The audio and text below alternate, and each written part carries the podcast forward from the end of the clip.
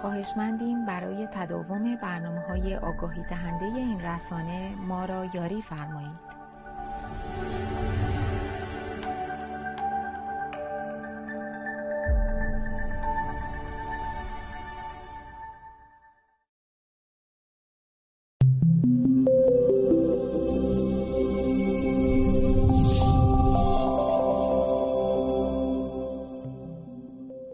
همراه ما باشید در فیسبوک میهن تیوی وان.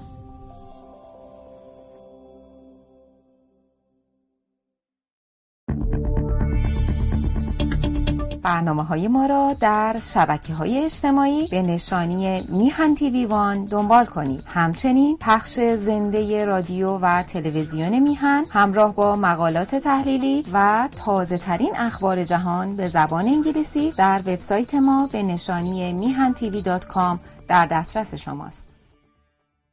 رادیو و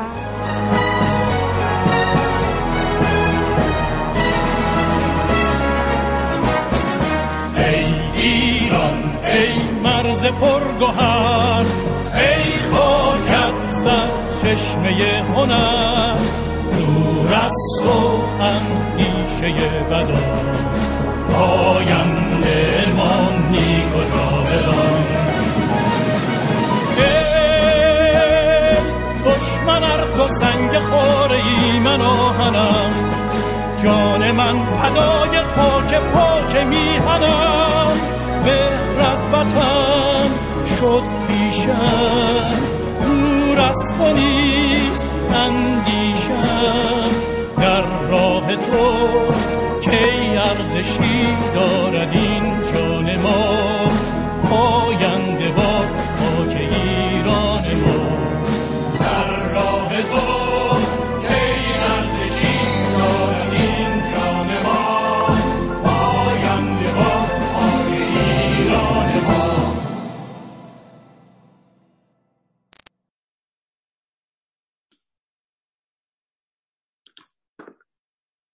درود میفرستم به همه عزیزان حاضر در اتاق زوم و بینندگان و شنوندگان نشست امروز مهستان. محمود ابتعی هستم و اداره نشست امروز رو شورای مدیریت مهستان به عهده من گذاشته. سخنران امروز ما همونجور که قبلا هم اعلام شده آقای علی رهنما هستند و پیرامون موضوع گذار عدالت توافق و ثبات سیاسی صحبت خواهند کرد. طبق معمول از جناب راهنما خواهش کردم یک شرح حال کوتاه برای من فرستادن که من پیش از اینکه میکروفون رو در اختیارشون قرار بدم اون رو می‌خونم برای دوستان. علی رهنما وکیل و استاد حقوق اساسی شهروندی و بین است. ایشان متخصص دعاوی حقوقی شامل حقوق مدنی، تبعیض و سوء رفتار دولت هستند. او همچنین اشخاص و سازمانهای غیردولتی را در برابر نهادهای دولتی و قانونگذاری و های اداری نمایندگی می‌کند و اغلب به سازمانهایی که به دنبال تغییر در سیاستهای دولت هستند مشاوره می‌دهد. آقای رهنما قبلا به عنوان مشاور قانونگذاری و وکیل در دولت دی سی واشنگتن دی سی منظورشون است کار می‌کرد او به عنوان یک وکیل دولتی دعاوی و میانجیگری هایی را بر عهده داشت که به اقدامات یا های دولت اعتراض می‌کردند. ایشان همچنین به دولت و کارکنان آن در مورد قانون اساسی و اعتبار ها و عملکردهای آن مشاوره می‌داد. در این دوره آقای رهنما به عنوان مشاور قانونگذاری با همکاری نزدیک با سایر ها و قانونگذاران محلی و فدرال چندین قانون را با موفقیت تدوین کرد. پیش از آن آقای رهنما با تعدادی از دولت‌های افریقایی و بازیگران غیر دولتی به منظور بهبود فرایند، فرایندهای قانونی محلی و کمک به آنها در تعقیب نقض حقوق مدنی و بشر در دادگاه های منطقه‌ای کار کردند.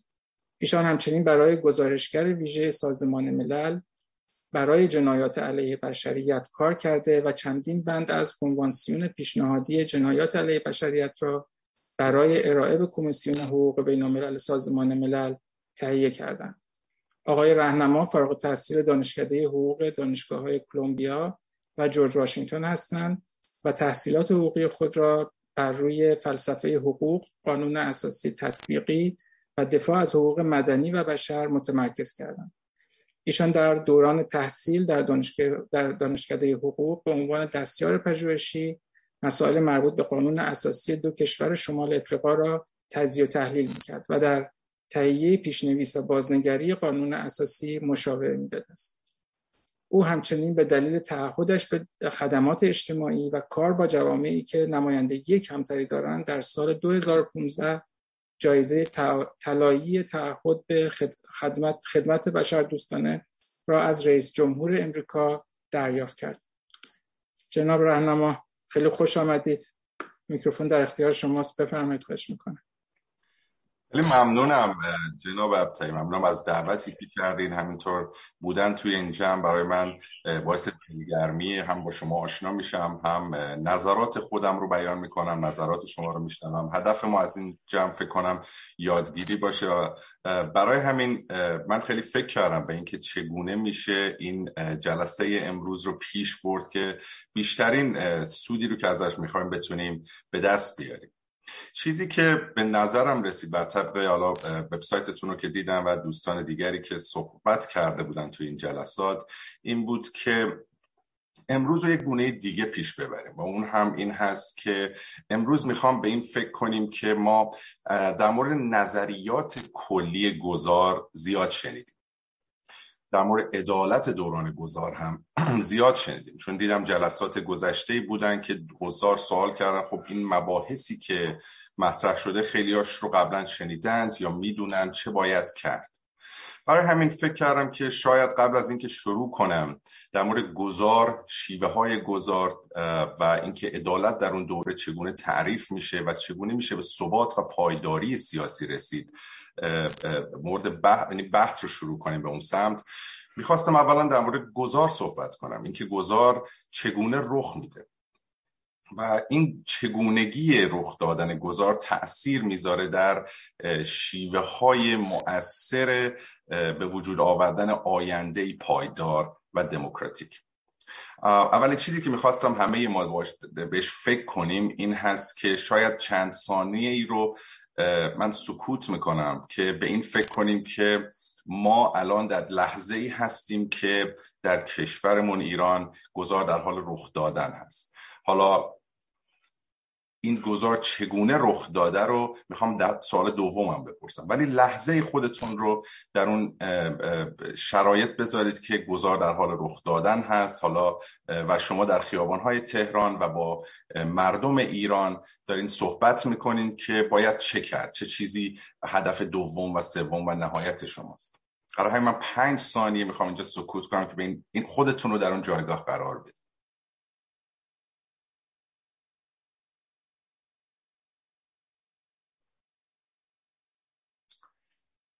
دومین چیزی که می‌خوام بهش فکر کنید اینه که حالا خودتون رو که در تهران دوران گذار متصور شدید قرار متصور شدین اینه که چه شرایطی بود؟ آیا این گذار از طریق یک صلح با جمهوری اسلامی به وجود اومده که معنیش کشتار کمتر هست؟ آیا از طریق یک جنگ داخلی به وجود اومده؟ یا حتی از طریق جنگ خارجی به دنیا به وجود اومده؟ کدوم یکی از این گزینه ها و گزینه های دیگر رو می‌تونین تصور کنید که باعث گذار در ایران شده؟ و باز هم می‌خوام سه چهار ثانیه به این موضوع فکر کنیم.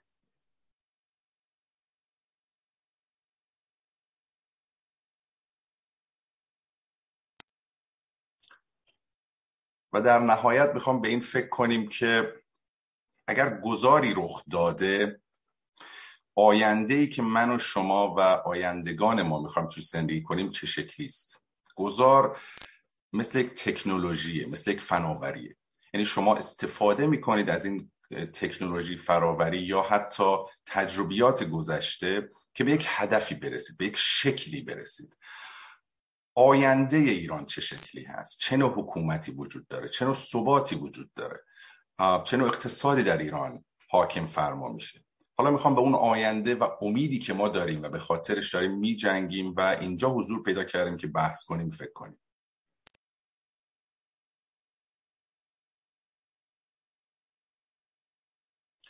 علتی که من اینها رو دارم بحث می‌کنم این نیست که فکر نمی کنم شما بهش فکر نکردید.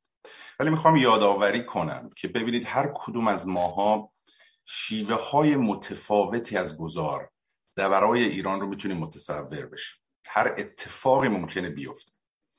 و حتی گروه های سیاسی و اجتماعی و اپوزیسیونی که وجود دارن ممکنه شکل های متفاوتی بگیرن.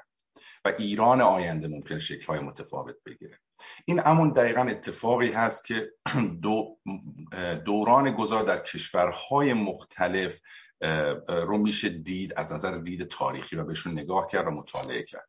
این اون کاریه که من سالهاست دارم انجام میدم و این شیوه ها و اتفاقات متفاوت گذار رو از نزدیک می‌بینم.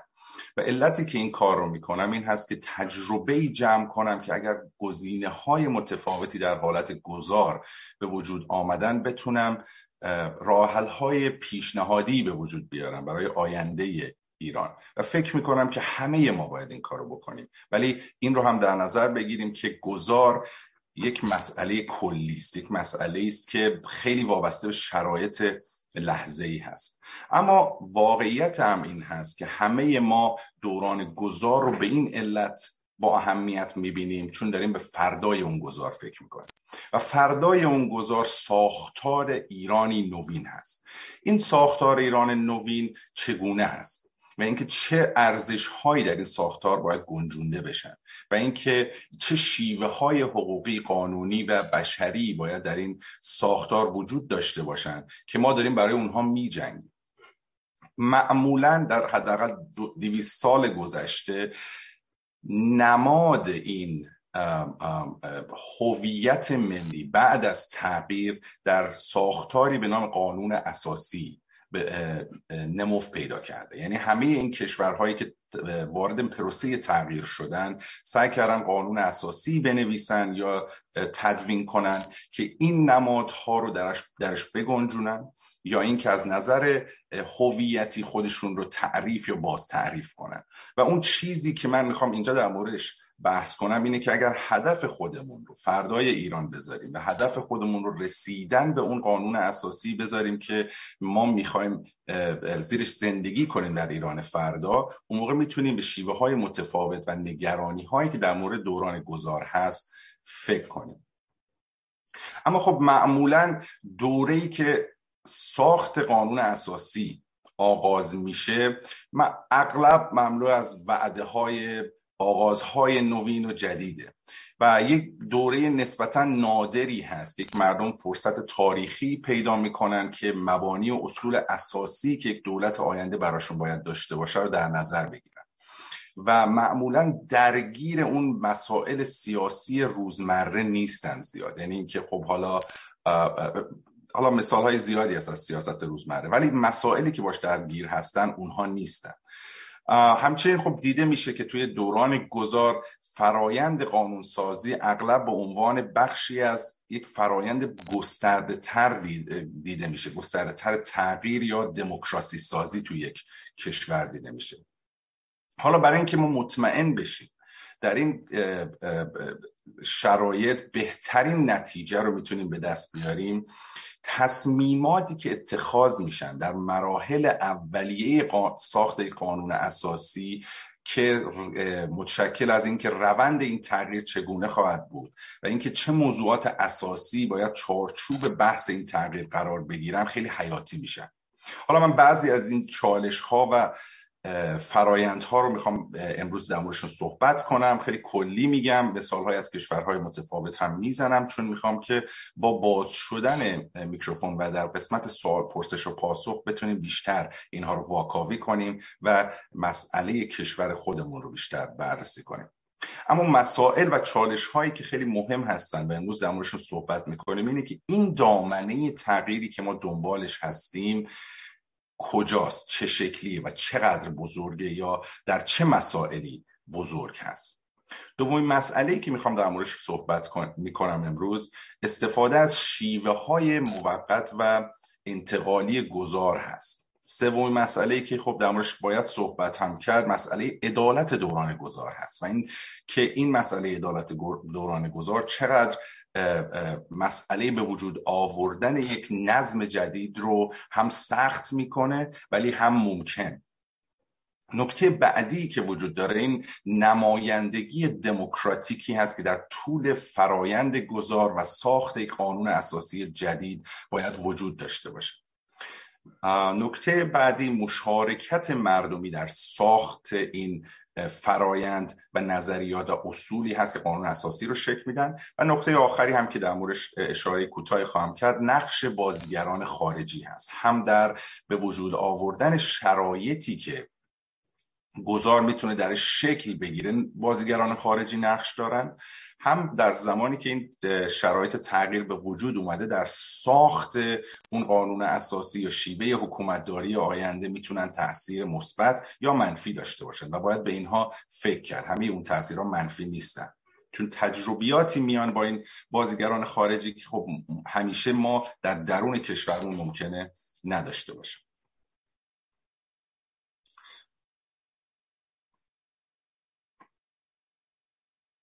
خب همینطور که می‌دونین یکی از وظایف اصلی هر قانون اساسی اینه که نهادهای دولتی رو چارچوب بندی می‌کنه و تعیین می‌کنه که چه کسی قدرت و اقتدار دولت رو اعمال می‌کنه چگونه و برای چه هدف این کار رو انجام میده.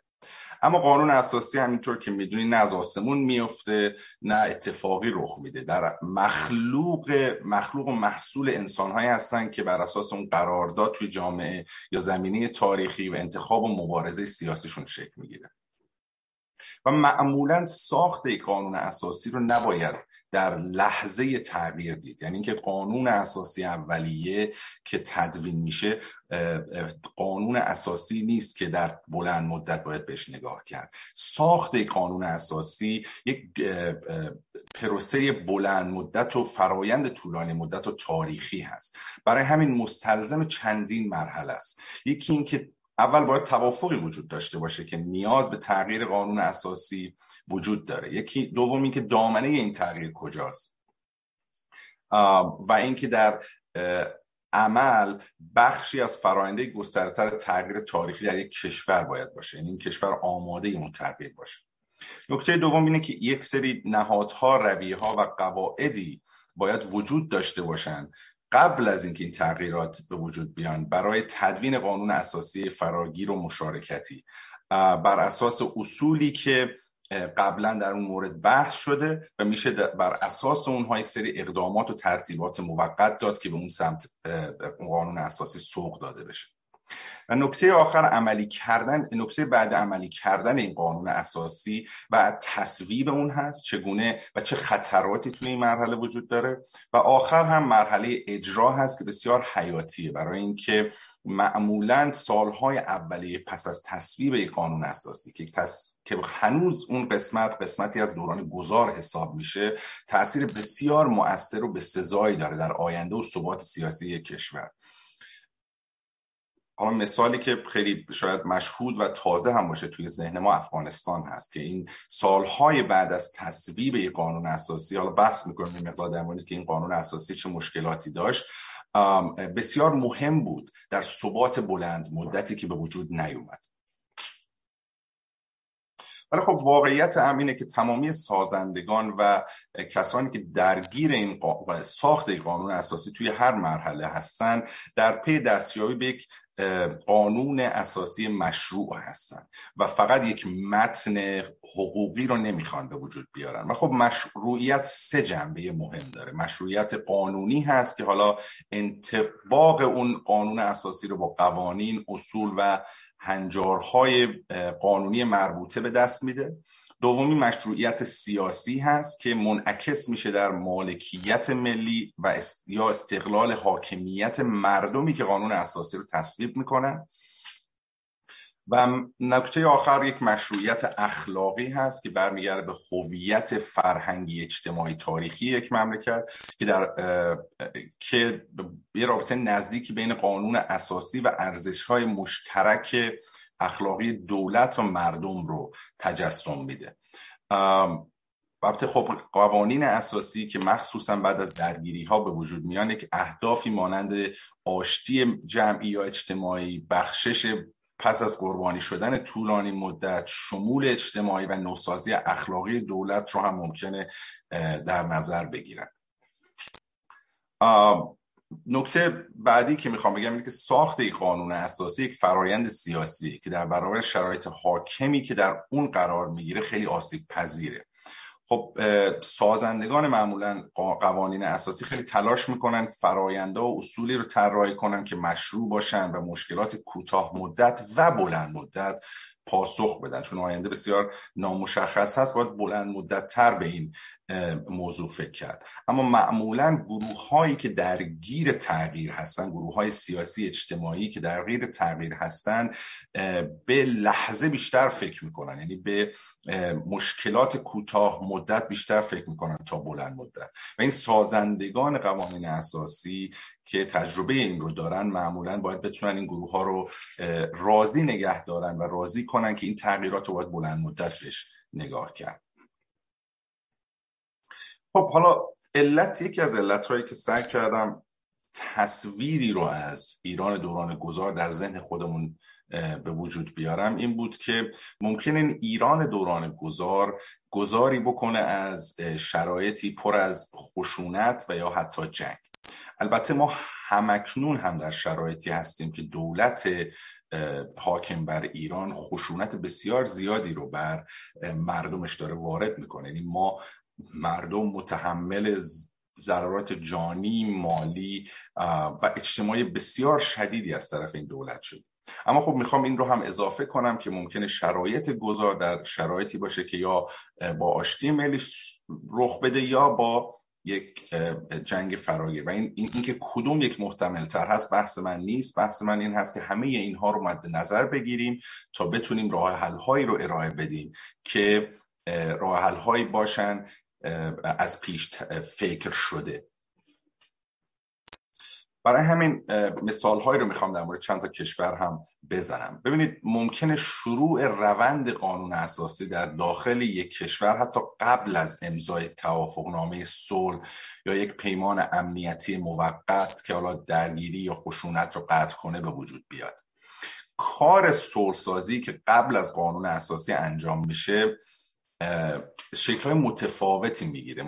معمولا ولی به طور کلی می‌تونه یه روندی رو برای ایجاد قانون اساسی ایجاد کنه.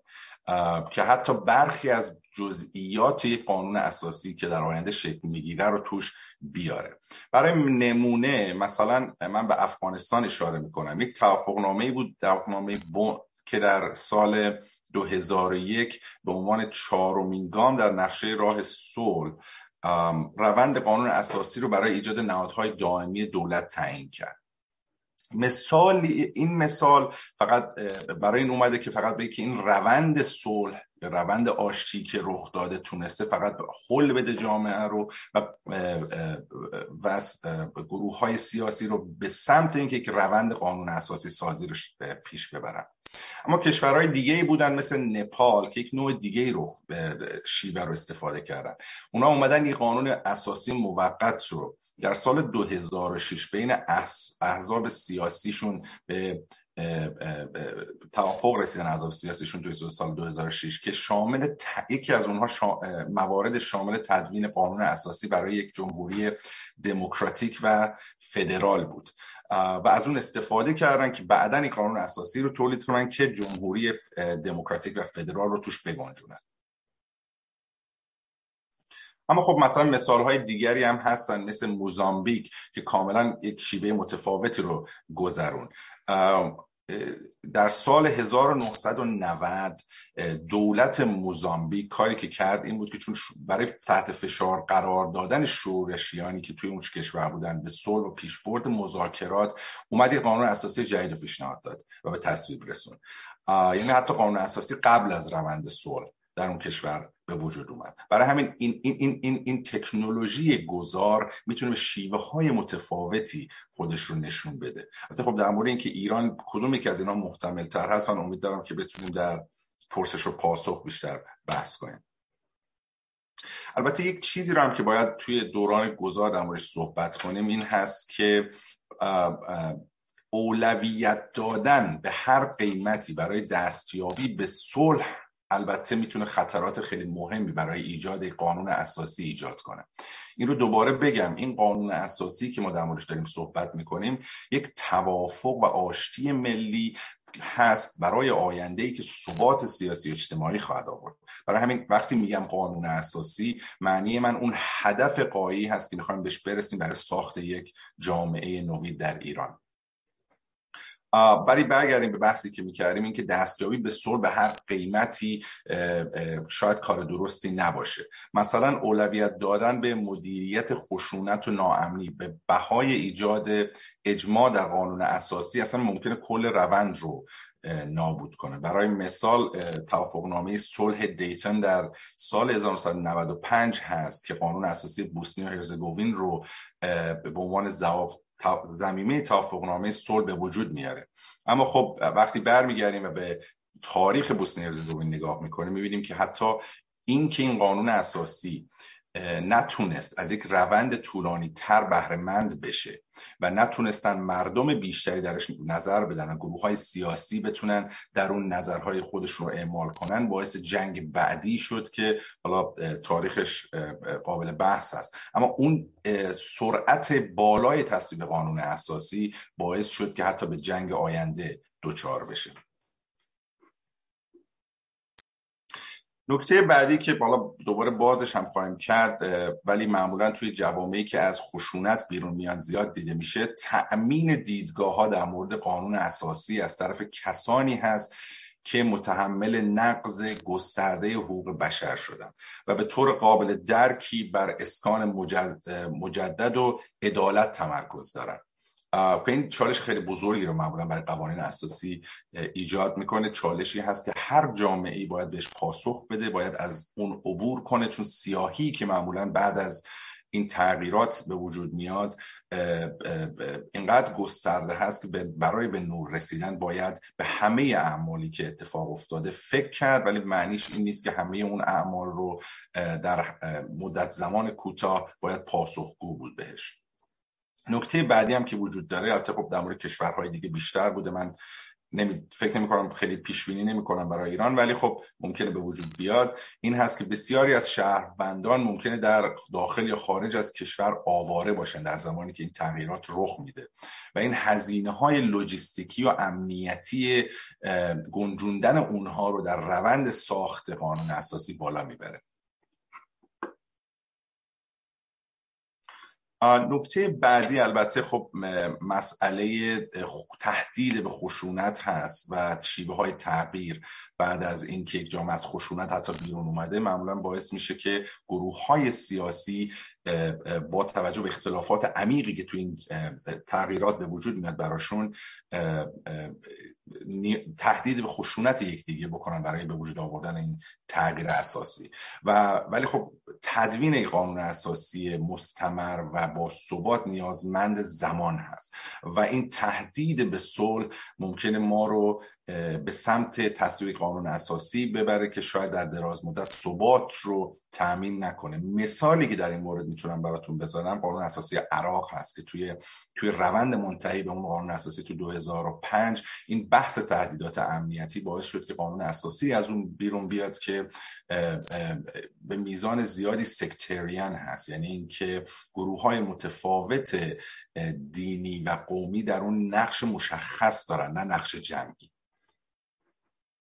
اما همه اینها رو برای پیش زمینه گفتم که برگردیم به همون چالش هایی که در طراحی فرایندهای قانون اساسی وجود دارد که اون چالش هایی که می‌خوایم امروز بحث کنیم همونطور گفتم از دامنه تغییر گرفته تا مسائل عدالت گذار و نقش بازیگران خارجی و مشارکت مردم رو شامل میشه.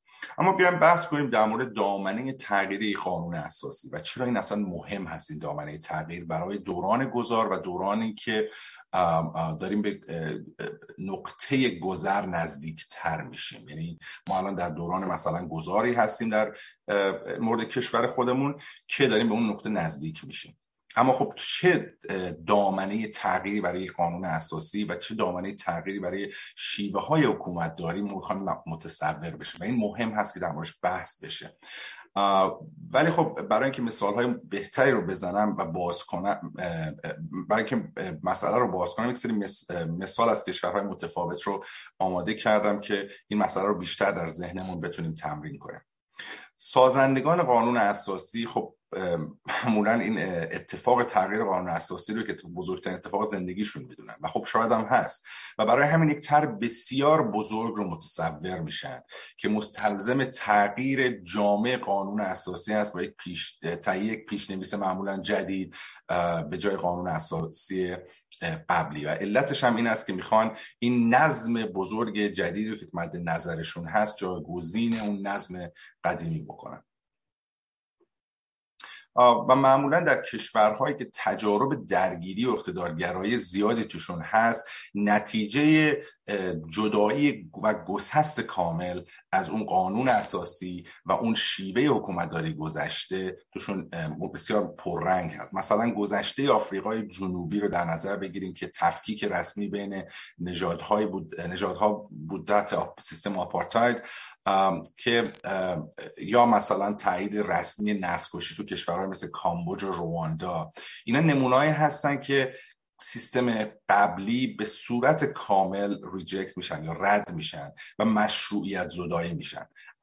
مثلا کشوری مثل عراق رژیمی که در اون بود رژیم صدام از نظر نظامی کاملا شکست خورده بود. برای همین انتظار می‌رفت که ساختمان قانون اساسی جدید به صورت آشکارا نمادی از گسست کامل از گذشته باشه. یعنی قانون اساسی نه تنها در اصول و در بندهای خودش تفاوت سیستم حکومتداری رو می‌خواست تولید کنه اما حتی به عنوان یک نماد از اون گسست می‌خواست ظاهر بشه.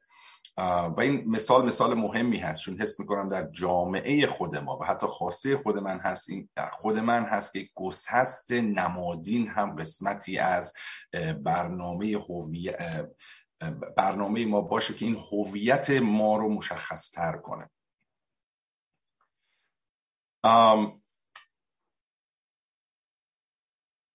حالا کشورهای دیگه اما بودن که این شیوه رو به صورت مستقیم استفاده نکردن. یعنی اینکه ننشستن و از اول یک قانون اساسی رو بنویسن و کلا بخوان یک گسست تاریخی از تمام تاریخ گذشتهشون تولید کنن. مثال اون کشور اندونزی هست. کاری که در کشور اندونزی انجام شد در دوره رفرماسی بهش میگن. توی بازگشت به قانون اساسی 1945 خودشون بود که و ولی خب اونو چند بار تغییر دادن. و اون هم بحثی که وجود داشت این بود که ما قبل از اینکه اون اتفاقات خشونتبار رو واردش بشیم یک قانون اساسی و یک سیستم مستقر با ثبات داشتیم. پس می‌تونیم برگردیم به اون سیستم مستقر با ثبات و با برگشت به اون سیستم شروع به تغییر اون سیستم کنیم به جای اینکه از اول یک نظم نوین رو بنویسیم. و خب اینو دیدم که هر دوی این دو شیوه در مورد آینده ایران بحث شده. یعنی اینکه ما یک گسست تاریخی و کاملی با گذشته داشته باشیم. یا یک بازگشت به گذشته ای که به سمت مشروطه باشه ولی با توجه به اینکه این رو درک کنیم که قوانینی که در زمان قوانین اساسی در زمان مشروطه نوشته شده نیاز به تغییرات مهم دارن و شروع کنیم به به وجود آوردن اون تغییرات ولی با وجود اون اصول مشروطه. هر دوی این شیوه ها رو در مورد ایران بحث شده و حداقل من در موردشون مطالعه کردم.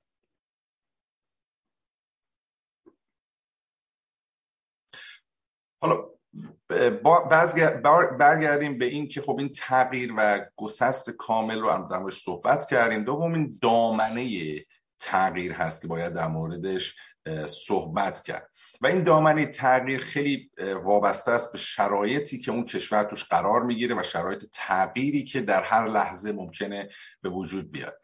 برای مثال نمونه من از افغانستان دوباره بگم. اون مذاکراتی که در لوی جرگه قانون اساسی یا حالا اون شورای بزرگ به قولی بین سالهای 2003 و 2004 انجام گرفت یک حمایت اولیه از یک نظام نیمه ریاستی با رئیس جمهور و نخست وزیر شروع کرد. ولی در پایان به طرفداری از یک نظام ریاست جمهوری تغییر عقیده داد. البته خب حامد کرزای به شخصه خیلی در این روند نقش موثری رو بازی کرد که این دید نظام نیمه ریاستی یا نخست وزیر ریاست جمهوری رو به سمت فقط ریاست جمهوری ببره. آمریکایی ها هم با این قضیه کنار اومدن خیلی راحت هم کنار اومدن. نتیجه که آشنایی در آشناییتی که در سیستم خودشون داشتن سیستم تماما ریاستی بود و تونستن اون رو قبول کنن. ولی خب یک علت دیگه هم داشت. علت این بود که افغانستان داشت اولین برای مدت بعد از مدت های زیاد برای اولین بار تجربه وجود یک سیستم اداری رو برای خودش تجربه می‌کرد. البته خب قبلا اینو داشتن ولی خب زمان زیادی ازش گذشته بود و جنگ اون تجربه رو برای یک نسل حداقل از بین برده بود. برای همین مطمئن شدن از اینکه اقدامات اجرایی که به وجود میاد بعد از اون قانون اساسی در سالهای اولیه زمانت اجرایی دارن خیلی برای اونها مهم بود. ولی خب مرد خیلی از اون متخصصینی که توی لوی جورگه قبل از لوی جورگه نظرشون در مورد سیستم آینده افغانستان بحث کرده بودن پیشنهاد اونها این بود که یک نظام پارلمانی قوی تر شکل بگیره و علتش هم این بود که نظم با ثبات بلند مدت تری رو برای افغانستان تولید می‌کنه. چیزی که می‌خوام بگم اینه که باید دقت کنیم به اینکه در دوران گذار آیا ما به آینده نزدیک داریم فکر می‌کنیم یا آینده بلند مدت. و افغانستان مثال خوبی برای این هست برای اینکه آینده نزدیک خودش رو تامین کرد اما آینده بلند مدت خودش رو از دست داد. البته خب رئیس جمهور افغانستان اون موقع در مراسم تحلیف قانون اساسی پیشنهاد کرد که این دامنه تغییرات در دوران کوتاه بر دولت سازی و الزامات ایجاد دولت کارآمد متمرکز بشه. ولی پیشنهاد هست که بعد از ده سال در صورت توجیه شرایط این موضوع مجددا بررسی بشه که هیچ وقت مسئله رخ نداد. خب مثال های دیگه هم هستن در این زمینه. یکی از مثال هایی که در این زمینه وجود دارن مثل کشور کنیاست. در سال 1997 توی کنیا خب یک توافقی صورت می‌گیره بین گروه های سیاسی که یک تغییرات جامع در قانون اساسی به وجود بیاد. اما فقط اینکه چگونه و چه تغییراتی رو مشخص نمی‌کنن. برای همین یک کمیسیونی تشکیل میشه که دیدگاه ها و این پیشنویس قانون اساسی رو به وجود بیاره. توی سال 2004 یک مجلس ملی متشکل از نمایندگان منتخب پارلمان و گروه متفاوت مختلف سیاسی برای بررسی یک پیشنویس دور هم جمع میشه. تو این مرحله البته خب موضوعات زیادی هم مورد بحث قرار می‌گیره ولی یکی از موضوعات بسیار مهمی که در این زمان در بحث میشه محوریت نظام حکومتی که در آینده باید در نظر گرفته بشه. و چون با خیلی از این احزاب سیاسی موافقت نداشته این ایده هایی که وجود میاد خیلی از این احزاب حتی ترک می‌کنن این کمیسیون مشکلی که در کنیا می‌بینیم اینه که از سال 97 تا 2004 و حتی بعد از اون 2005 و 2008 که تغییرات متفاوتی رخ میده اتفاقی در زمان اتفاق در زمان گسست توافقی بر اون آینده به وجود نمیاد و این زمانی که به وجود اومده بین زمان گسست و به وجود اومدن اون کنگره ای که دور هم جمع شدن باعث میشه که احزاب سیاسی دلایلش اخسی رو بر دلایل دولتی ترجیح بدن. با این تفکر که الان دیگه نظامی داریم که نظام پایدار است این یکی از مثال های بسیار مهم از کنیا چون بعدا هم وارد دوره طولانی چند ساله جنگ میشه درگیری میشه و بعد دوباره قانون اساسی جدیدی تصویب میشه که مقداری شرایط رو برمیگردونه. اما خب ما باید این رو در نظر بگیریم که گذار در زمانی که ما مبارزه رو شروع می‌کنیم و تا زمانی که تغییر اون دولت قبلی رخ میده نیست. گذار یک پروسه بسیار بلند مدت تر هست. مثال دیگه که براتون که, که می‌خواستم در صحبت کنم بحث آفریقای جنوبی هست که این دامنه تغییر کجا باید باشه؟ توی آفریقای جنوبی با اینکه حالا ما به عنوان یک نمونه موفق تر بهش نگاه می‌کنیم این بحث که دامنه تغییر کجا باید باشه شش سال طول می‌کشه. یعنی از 1990 تا 1996 این بحث طول می‌کشه که ببینن دامنه تغییر در قانون اساسی جدید چقدر باید باشه.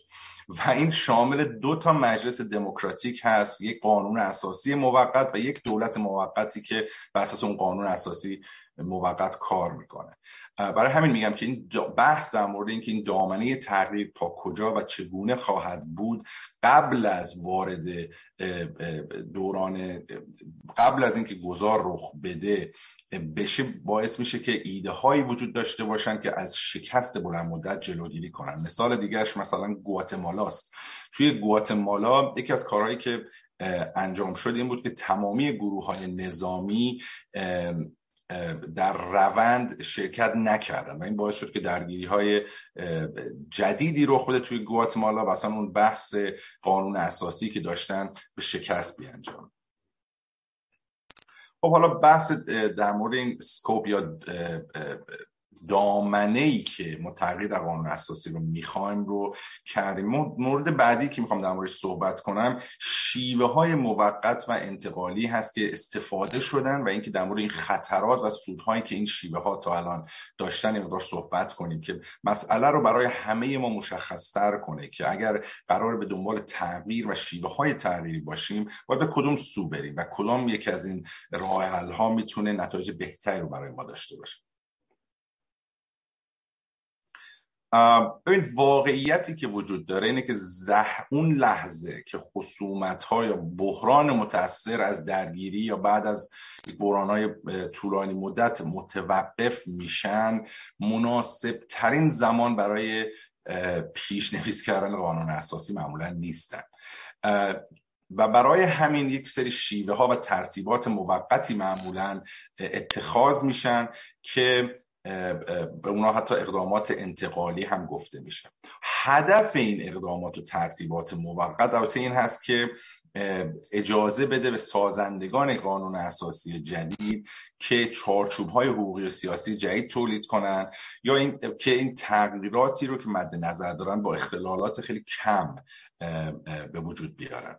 و دوم اینکه فضا رو برای باز کردن چارچوب های قانونی و سیاسی جدید بتونن در نظر بگیرن. اینا خیلی مهم هست نقش حالا فکر کنم در فارسی ما راحت بهش بگیم دولت انتقالی ولی خب واقعا ترتیبات بیش حتی فراتر از دولت انتقالی هست. که این نقشی که اون دولت بازی می‌کنه. حالا اینکه این شیوه و این ترتیبات موقت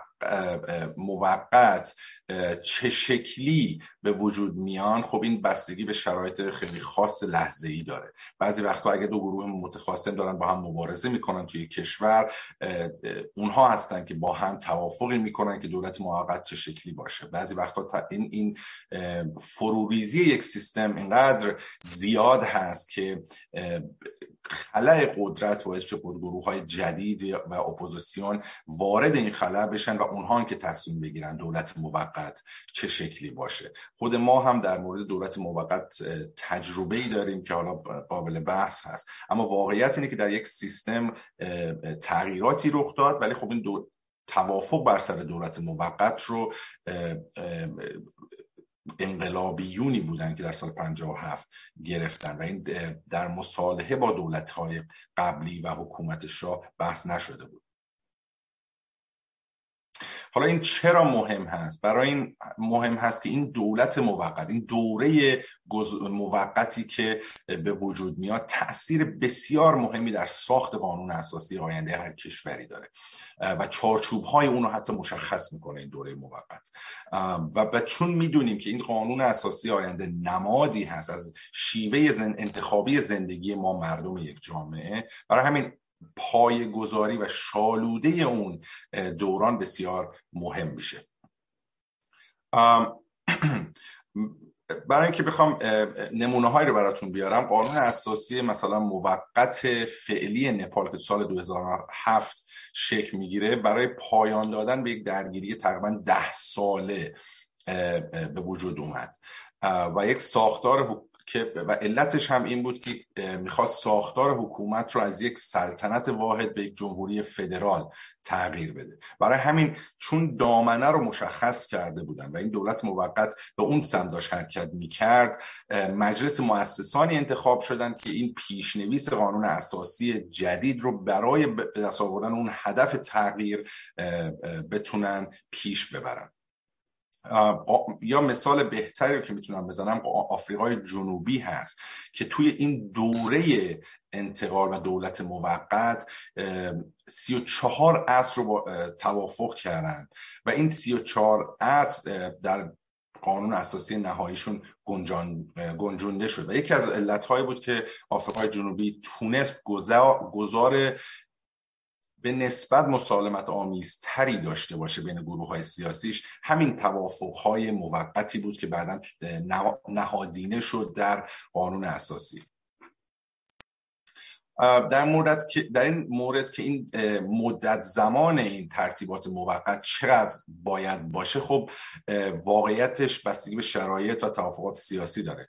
نپال و آفریقای جنوبی در ابتدای دوره دو ساله رو برای تدوین قانون اساسیشون تعیین کردن که خب بعدا تمدید شد. کشورهای دیگری هم هستن که دورای کوتاهتر و طولانی تری رو وضع می‌کنن.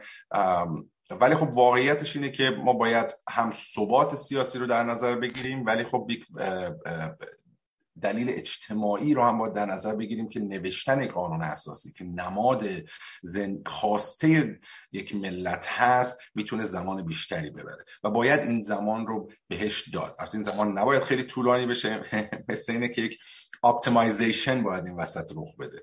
ولی این زمان نباید زیادی طولانی بشه ولی زمان باید بهش داد چون خواست مردم در اون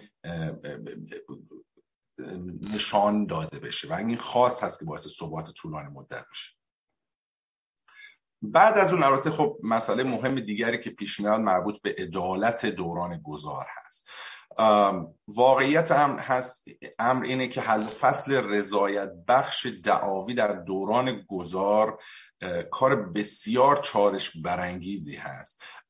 و این چالش نه تنها بر مورد عدالت به وجود آوردن عدالت مهم هست اما در مورد اینکه این فرهنگ این قانون اساسی جدید رو پس از درگیری در جامعه پخش کنه تاثیر به سزایی داره. اما خب یه سری نگرانی ها هست در مورد این حل و فصل و شیوه اون حل و فصل و میزان اون حل و فصل و دامنه حل و فصل.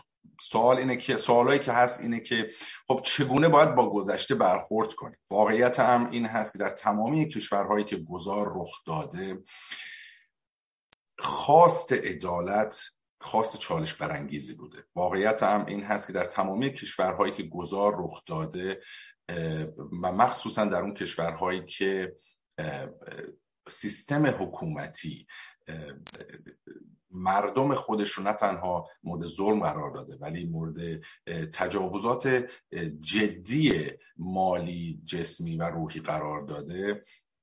شکاف عمیقی وجود داره و در این شکاف عمیق سیاهی وجود داره که همه رو نمیشه با سفیدی از اون بیرون آورد و باید این رو درک کرد. و علتش هم این هست که ثبات بلند مدت سیاسی بعد از تغییر رو زیر سوال می‌بره. برای همین باید به چند سوال مهم دقت کنیم.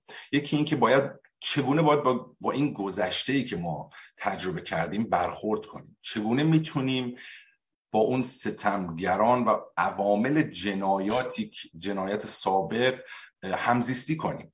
چگونه اصلا آشتی کنیم و ببخشیم؟ چگونه پس از درگیری اختلافات بین حکام سابق مبارزان و قربانیان نقض حقوق بشر و حالا طرفدارانشون عدم از خانواده دوستان یا سازمان های مدنی رو باید التیام داد.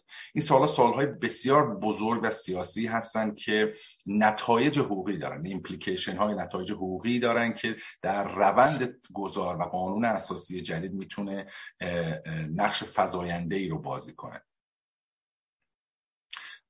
و این رو هم بگم که خود قوانین اساسی جدید در کشورهای متفاوت می‌تونستن عاملی باشن برای این آشتی ملی.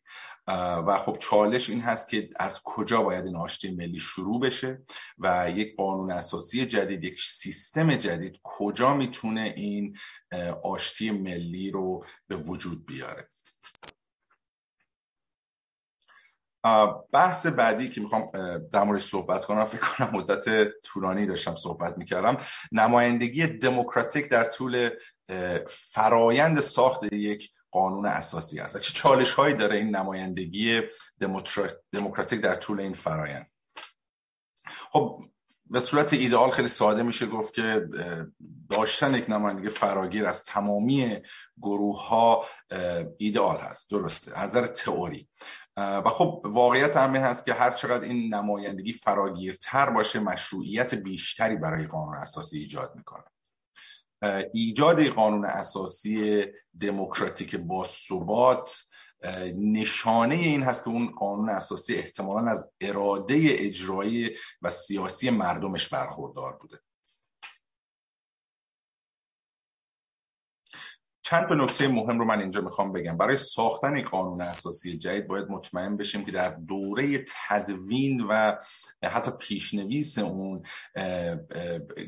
گروه های مختلف سیاسی مخفیانه نظرات خودشون وارد این قانون اساسی نکنن. علتش هم این است که در بلند مدت ممکنه باعث درگیری های سیاسی بشه که من خصوصا سالهای بعد از به وجود آمدن این قانون اساسی رو تحت تاثیر قرار میده. گزینه هایی هم که وجود دارن گزینه های امتحان شده هستن مثل انجمن های کنفرانس ملی که توی سری از کشورهای آفریقایی استفاده شدن مثل بنین، غنا، کنیا و مالی. و اینا گزینه هایی بودن که خب بین این کشورها تفاوت های بسیار زیادی وجود داره که چه نتایجی دادن. هر چقدر که این کنفرانس ها شفاف تر بودن و تون مردم بیشتری تونستن در اون حضور پیدا کنن و نظرشون رو بگن ثبات سیاسی بعد از تصویب اون قوانین اساسی بیشتر بوده. نظر علمی هم وقتی به اینها نگاه می‌کنیم می‌بینیم که اون شفافیت در دوران گذار بسیار مهم میشه. می‌دونم که به یک ساعت داریم نزدیک میشیم و خواستم بپرسم از جناب ابتایی که من می‌تونم ادامه بدم یا نه؟ یا چقدر وقت دارم؟ خواهش می‌کنم. شما هنوز هم وقت دارین ولی الان راجع به نمایندگی دارین هنوز صحبت می‌کنین؟ ادامه بحث اونه اینکه نمایندگی دموکراتیک آره ولی خب بعد از اون می‌خوام در مورد دو تا موضوع دیگه هم صحبت کنم. یکی مشارکت مردمی در ساخت هست یکی مشارکت نیروهای خارجی. و این دو تا بحث خیلی کوتاهی هستن که فقط می‌خوام در موردشون اشاره کنم که بعد بتونیم وارد بحث های بالاخره شما یک دری گشودید به هر کدوم از این سابجکت هایی که خیلی متفاوت و هر همه هم عمیق است و بحث زیادی می‌بره نه خواهش می‌کنم شما ادامه بدین. ولی من دوست دارم بعد از اینکه فرمایشتون تموم شد دو تا کامنت اول از بیرون اومده. اول اونها رو بهش بپردازیم بعد بیایم خدمت دوستان در داخل اتاق بفرمایید خواهش می‌کنم. شما ادامه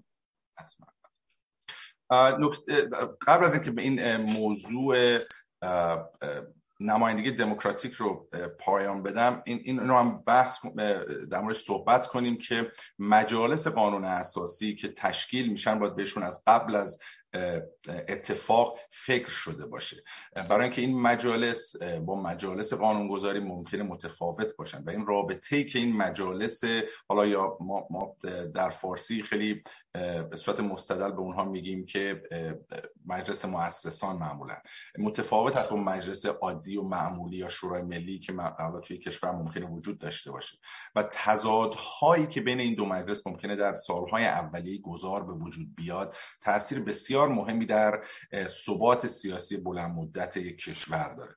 معمولا فهم اولیه‌ای که از ترانزیشنال جاستیس سیستم های گذار وجود داشت از اون فهم فرانسوی و تغییر در فرانسه می اومد که خیلی از کشورهای آمریکای لاتین هم از این استفاده کردن. اومد می اومدن دو تا مجلس مجزا تولید می‌کردن. یکی می‌شد مجلس مؤسسان دیگری می‌شد مجلس موقت یا حتی وارد مجلس بلند مدت عادی می‌شدن. مجلس مؤسسان می‌رفت به دنبال به وجود آوردن قانون اساسی. مجلس عادی هم می‌رفت به دنبال اینکه مسائل روزمره و جاری کشور رو حل کنه. اما اینکه بین این دو مجلس چه رابطه ای وجود داره و اینکه کدام یک می‌تونه از نظر سیاسی روی اون یکی تاثیر بذاره و چگونه گروه های سیاسی که قدرت رو در یک لحظه به دست میارن می‌تونن در مجلس مؤسسان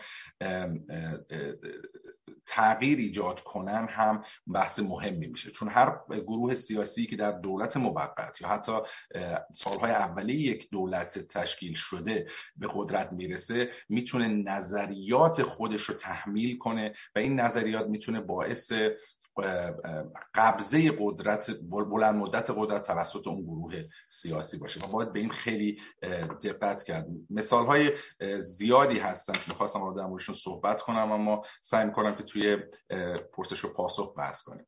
نکته بعدی مشارکت مردمی هست. خب نقش مشارکت مردمی در ساخت قوانین اساسی بسیار افزایش پیدا کرده. توی از تاریخ قوانین اساسی که بخوایم شروع کنیم از کشورهای کوچیکی که حالا سیتی استیت بودن و بعدا کشورهای بزرگی مثل آمریکا و فرانسه که این ایده رو قوی تر کردن که نیاز به قانون اساسی وجود قانون اساسی می‌تونه یک کشور رو با, با تغییرات اساسی مواجه کنه. نقش مشارکت مردم همیشه عوض شده. در ابتدا معمولا این بزرگان و گروه های سیاسی بودن که می اومدن یک قانون اساسی رو تدوین می‌کردن و اون قانون اساسی رو حالا دیگه اگر لطفی در حق مردم اون کشور هم داشتن به رأی اونها میذاشتن که اونها اون رو تایید کنن. اما در شیوه های نوینی که در نظر گرفته میشه برای تدوین قانون اساسی از مردم مشورت گرفته میشه و حتی نظرات اونها هم دریافت میشه. مثالی که وجود داره اینه که در آفریقای جنوبی دو میلیون نظر از مردم جمع آوری شد که اونها چی فکر می‌کنن در مورد مسائل متفاوت قانون اساسی؟ و کیفیت مشارکت مردمی توی این کشورهایی که از درگیری مخصوصا بیرون میان و شهروندان دوره طولانی رو تحت حکومت قبلی گذروندن این کیفیت مشارکت مردمی بسیار مهم میشه. برای همین توی اون مرحله نه تنها ما نیاز به مشارکت و نظرخواهی از مردم داریم نیاز به آموزش مدنی در مورد خیلی از این مسائل داریم. یکی از چیزهایی که در چند سال اخیر توجه خود من رو جلب کرده اینه که ما در کشورهای مثل آمریکا حقوق اساسی رو مردم نه تنها درک می‌کنن اونها رو خواستار میشن. اما همه این حقوق رو شاید مردم کشورهای دیگه به این صورت کامل درک نکنن یا خواستار اون نشن. یکی از اون حقوق حتی می‌تونه بحث حق داشتن رویه عادلانه باشه یعنی دو پروسس این مسئله هست که خیلی از مردم جهان درک دقیقی ازش ندارن. و, و, و این مسائل آموزش این مسائل در مورد قانون اساسی جدید در دوران گذار بسیار مهم میشه. نکته آخری که می‌خوام بگم نقش بازیگران خارجی هست. بازیگران وجود بازیگران خارجی به نوبه خودش نقض اصل مالکیت ملی نیست. و این خیلی مهمه که سازندگان این قانون اساسی بتونن کمکی بگیرن از بازیگران خارجی که می‌تونن به آینده با ثبات کشور کمک کنن. البته این نوع بازیگران خیلی متنوع هستن و این انتخاب نیروهای سیاسی است که چه نوع کمکی از این بازیگران بگیرن. یه سری هستن که کمک های مالی ارائه میدن یه سری هستن کمک های ارائه میدن که تخصصاتی دارن برای اینکه مشارکت عمومی رو چگونه زیادتر کرد. یه سری از گروه ها کمک می‌کنن به آموزش های مدنی در این دوره گذار که کمک کنن اون جمعیت یا مردم یک کشور بتونن گذار موفقیت آمیزتری داشته باشن یا حتی متخصصانی رو بخوان قبول کنن توی کشورهای خودشون کشورهای خارجی که فرصت های مطالعاتی باشه برای به وجود آوردن قانون اساسی موثرتری برای همین حضور بازیگران خارجی به نوبه خود نباید رد بشه. باید دیده بشه که این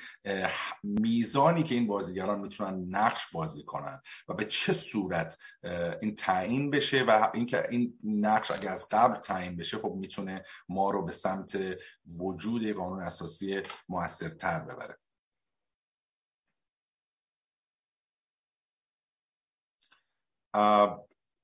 فقط آره من موضوع کلیاتی رو که می‌خواستم بحث کنم رو فکر می‌کنم اینجا در موردش صحبت کردم ولی خب می‌تونیم در مورد دیتیل و مسائل دیگه بیشتر صحبت کنیم.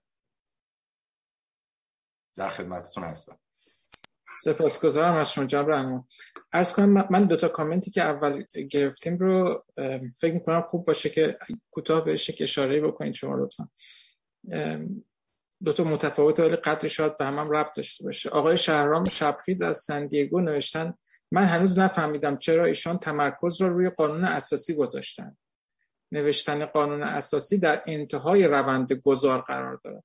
در حالی که دوران گذار از قبل از فروپاشی آغاز می شود و به تشکیل دولت در انتظار که پس از فروپاشی تبدیل به دولت موقت می شود می انجامد. کاش سخنران محترم بر روی دوران پیش از فروپاشی تمرکز می‌کرد. این, این یکی لطفا اگر لازم یادداشت بعد من بعدی هم کوتاهتر می‌خونم. آقای مجید دانشی از استکهلم نوشتن چرا قبل از شروع بحث اول دوران گذار را تعریف نمی کنید آیا این دوران قبل از براندازی شروع می شود و یا بعد از آن که در آن دولت موقت قدرت را به دست می گیرد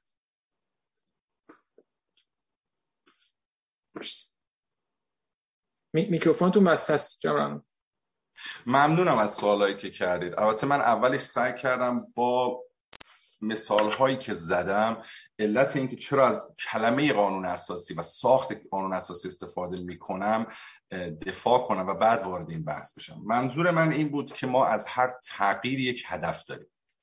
برای همین خواستم همه ما چشمامون رو برای لحظاتی ببندیم و به اینکه ایران آینده چه شکلی باشه فکر کنیم. اون ایران آینده هدف ماست. برای که به اون هدف برسیم نیاز داریم به یک توافق سیمبال اعلام شده نمادین برسیم که به اون میگن یک قانون اساسی جدید. هر چیزی که ما رو ببره به سمت اون هدف و به در ساخت اون قانون اساسی به سمت ساخت اون قانون اساسی یا اون تغییر اساسی ببره رو من اینجا گنجوندم. با این پیش فرض که اسمشو گذاشتم ساختن قانون اساسی و چه خطرات این ساختن رو تهدید می‌کنه و چه سودهایی داره این قانون اساسی برای همین میشه به دوران گذار بر اساس اون هدف فکر کرد. یعنی با هدف گذاری که در ابتدا گذاشتم بعد می‌تونیم برگردیم به عقب و به تمامی این مراحل دیگه فکر کنیم که چگونه می‌تونیم به اون هدف برسیم. سوال و برای همین بود. اینکه دوران گذار متفاوت از در, پایان اون قانون اساسی شکل می‌گیره کاملا درست هست و ولی خب هدف قانون اساسی است پایان گذاره. گذار هدف نیست. پایان گذار هدفه. گذار شیوه است. گذار یک نوع فناوری تبدیل شده الان که ما رو به اون هدف برسونه. و اینکه گذار از کی شروع میشه گذار از زمانی که مردم تصمیم به تغییر می‌گیرن. و وقتی که نیزان خواست مردم به حدی می‌رسه که این تغییر اجتناب ناپذیر میشه گذار شروع شده.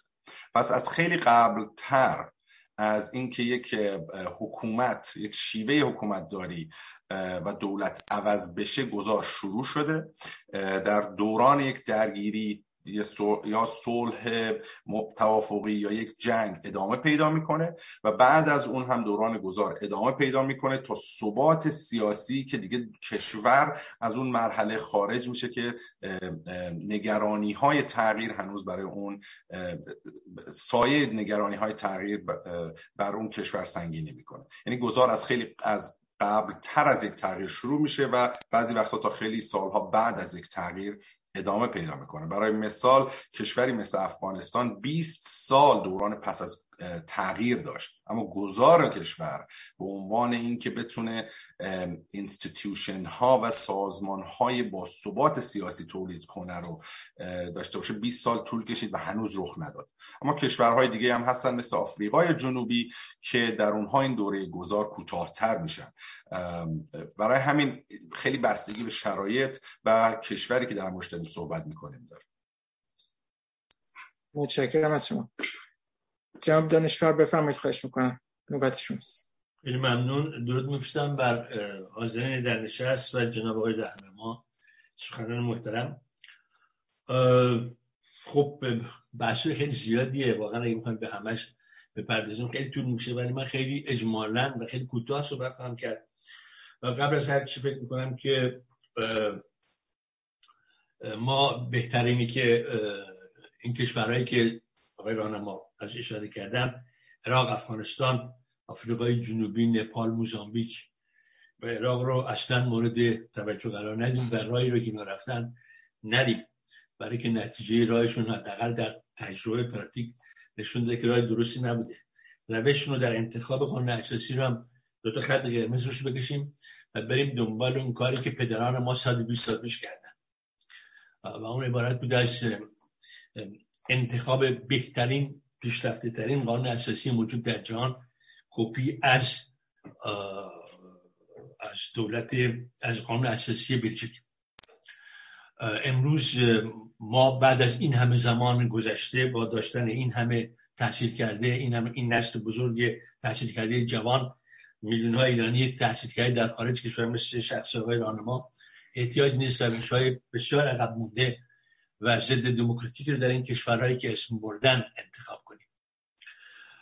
بنابراین حتی همین قانون اساسی که باید حتما درش تحولات خیلی مهمی انجام بگیره چون قانون اساسی کهنه ایست مال 117 سال میشه همین فکر کنم از این قانون اساسی که نام برده شد و توضیح داده شد بسیار مترقی‌تر و پیشرفت‌تر و مدرن‌تر اما ما برای که بدونیم قانون اساسی مدرن چیه چون قانون اساسی بحث ما سر نوشتن قانون اساسی نیست.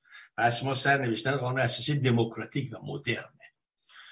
اینکه در موزامبیک در نپال حزب کمونیست نپال دعوا داشته با حزب نمی‌دونم فلان و بعد نتیجه این دعوای قانون اساسی بی خودی شده که الان نپال داره اون مورد نظر ما قطعا نیست. برای که ما قانون اساسی دموکراتیک بفهمیم چیه باید بدونیم که قانون اساسی در واقع در تمام دنیای مدرن رقم تمام تنوعات جغرافیایی و اقلیمی که کشورهای مختلف مدرن و دموکرات جهان دارن از در واقع دو بخش خیلی اساسی داره و یه بخش هم مربوط میشه به به شرایط خاص رو کشور. بخش اساسی قانون اساسی دموکراتیک و مدرن که تقریبا در تمام کشورهای دنیا مشابه همه در کشورهای دموکراتیک. عبارتند از اون اون حقوق ملت در مقابل دولت. یعنی حقوقی که از آزادی های فردی و اجتماعی در مقابل دولت دفاع می‌کنه. بخشش که اینا بهش میگن حقوق اساسی. و بخشش شامل وظایف دولتی در مقابل شهروندان. تهیه آموزش پرورش تقبل و تهیه بهداشت و و و. یه بخش هم برمیگرده با شرایط خاص اون کشور. مثلا در این کشور مسئله آب مسئله خیلی اساسیه. خب روش قانون اساسی مسئله میاد پیش. اما نکته اساسی در مورد قانون اساسی اینه که قانون اساسی قانون اساسی دموکراتیک اولا برای دوران خیلی طولانی نوشته میشه و از اون مهمتر در درجه اول بیطرفیش نسبت به ایدولوژی سیاسی.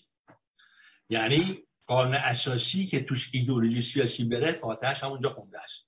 قانون اساسی خودش رو در مقابل تمام احساب نه در اون لحظه معین تاریخی بلکه حتی برای یک دوران طولانی آینده بیطرف اعلام ما می‌دونیم که منشأ قانون در دموکراسی ها سه چیزه. یک قانون اساسیه یکی پارلمانه حکم قاضیه و و و میثاقها و قواعد بین‌المللی مثلا حقوق بشر. درسته؟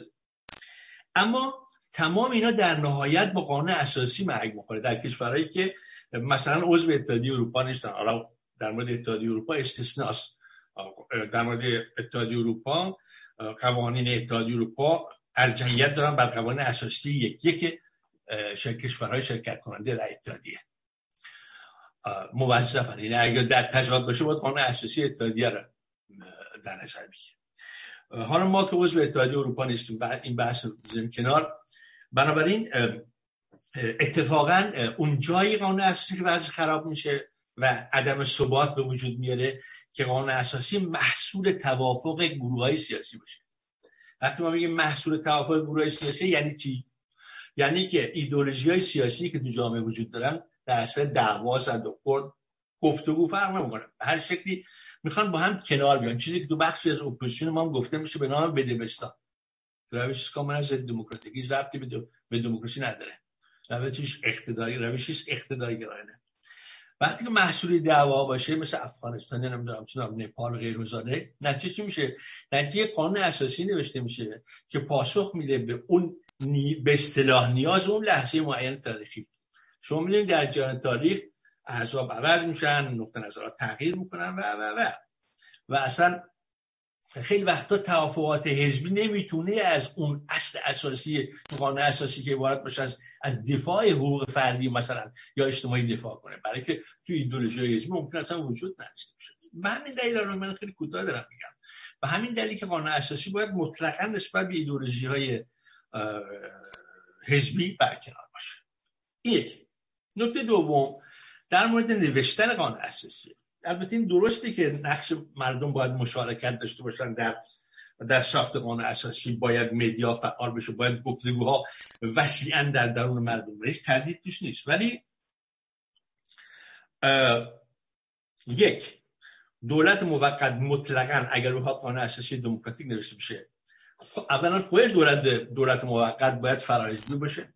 ثانیا دولت موقت موجود نباید هیچ گونه تاثیر در قانون اساسی داشته باشه چون همین که دولت و یا سیاست در قانون بخواد تاثیر بذاره مفهومش چیه؟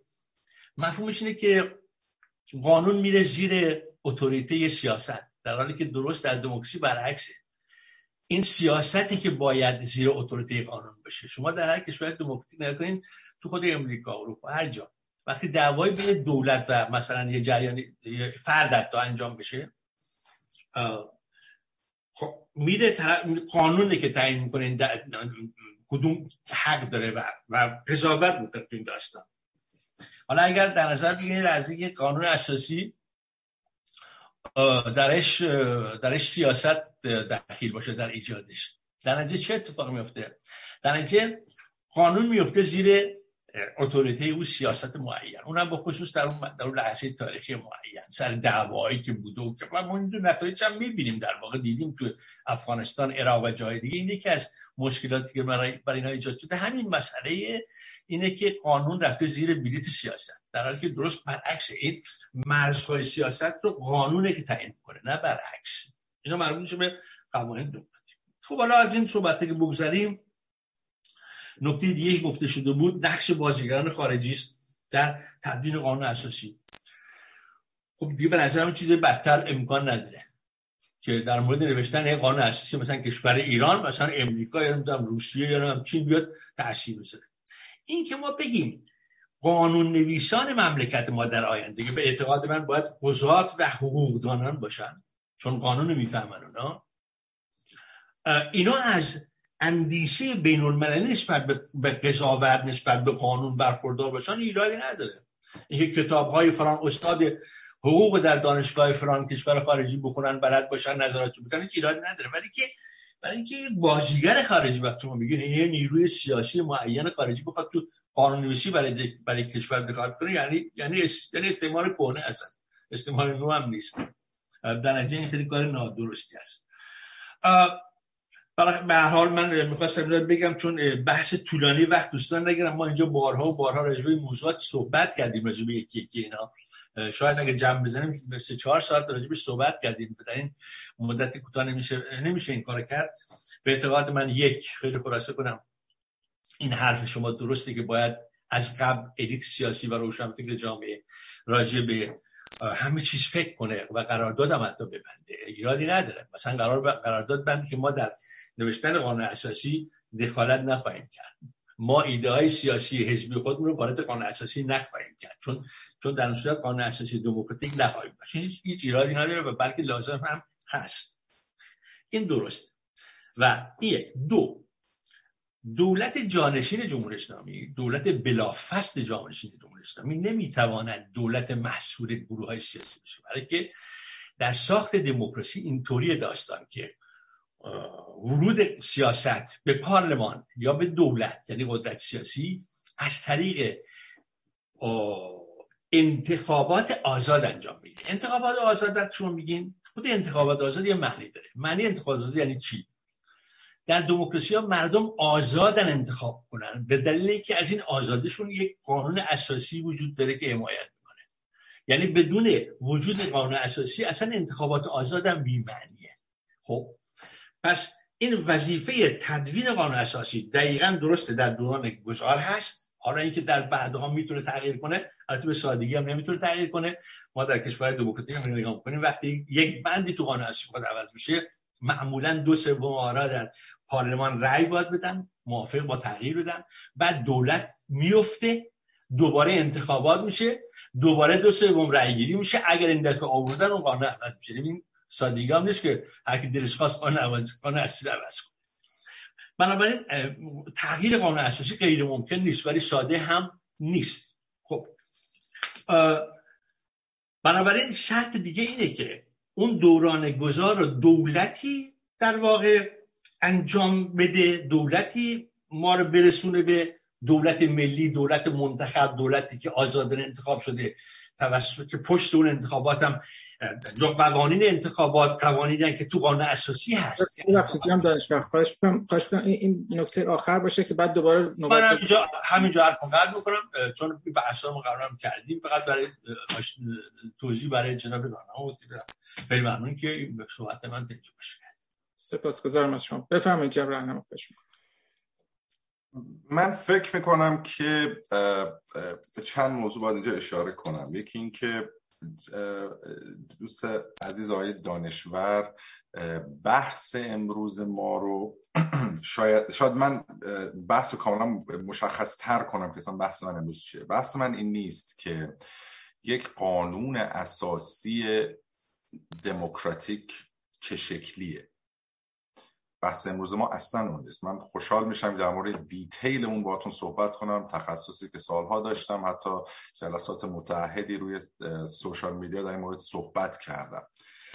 بحثی که من دارم اینه که چگونه میشه رسید به نقطه که ثبات کافی وجود دارد که گذار رخ داده و بشه در اون ثبات و شرایط اجتماعی یک قانون اساسی دموکراتیک و نو رو نوشت.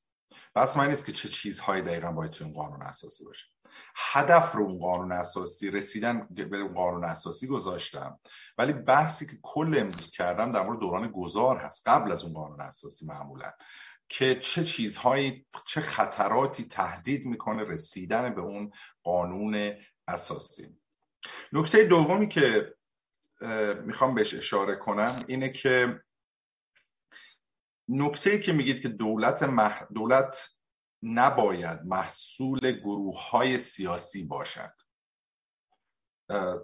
دولتی که زیر مجموعه قانون اساسی جدید یعنی در واقع شما میگید قانون اساسی جدید رو نباید توافق نامه گروه های سیاسی تولید کنه و باید متخصصین بشینن بهترین شیوه قانون اساسی رو بنویسن احتمالا و بعد بقیه گروه های سیاسی بهش عمل کنن.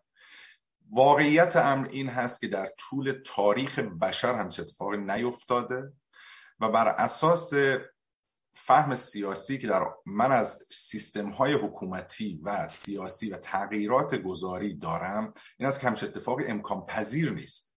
ببینید قانون اساسی برایندی هست از توافق گروه های سیاسی در تمامی کشورهای دنیا.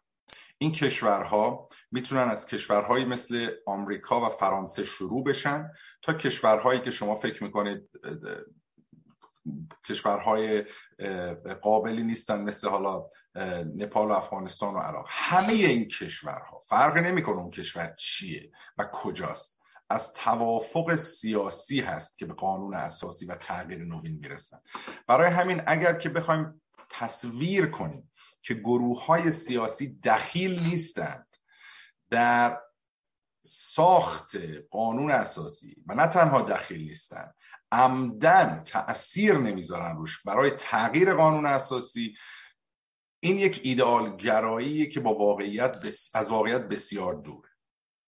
برای همین باید به این فکر کرد که چگونه میشه خطر حضور گروه های سیاسی و اعمال قدرت اونها بعد از گذار رو به کمترین میزان رسون. هیچ وقت نمیشه اینو به صفر رسون. اما چگونه میشه اون رو به کمترین میزان رسون؟ یعنی کاری که بحثی که ما داریم در موردش می‌کنیم این نیست که قانون اساسی با چگونه دموکراتیک نوشته بشه امروز. بحث اینه که چگونه باید شرایط اطرافی این قانون اساسی رو تولید کرد که خطر غیر دموکراتیک شدنش رو به کمترین میزان برسونیم. خطرات رو داریم بررسی می‌کنیم.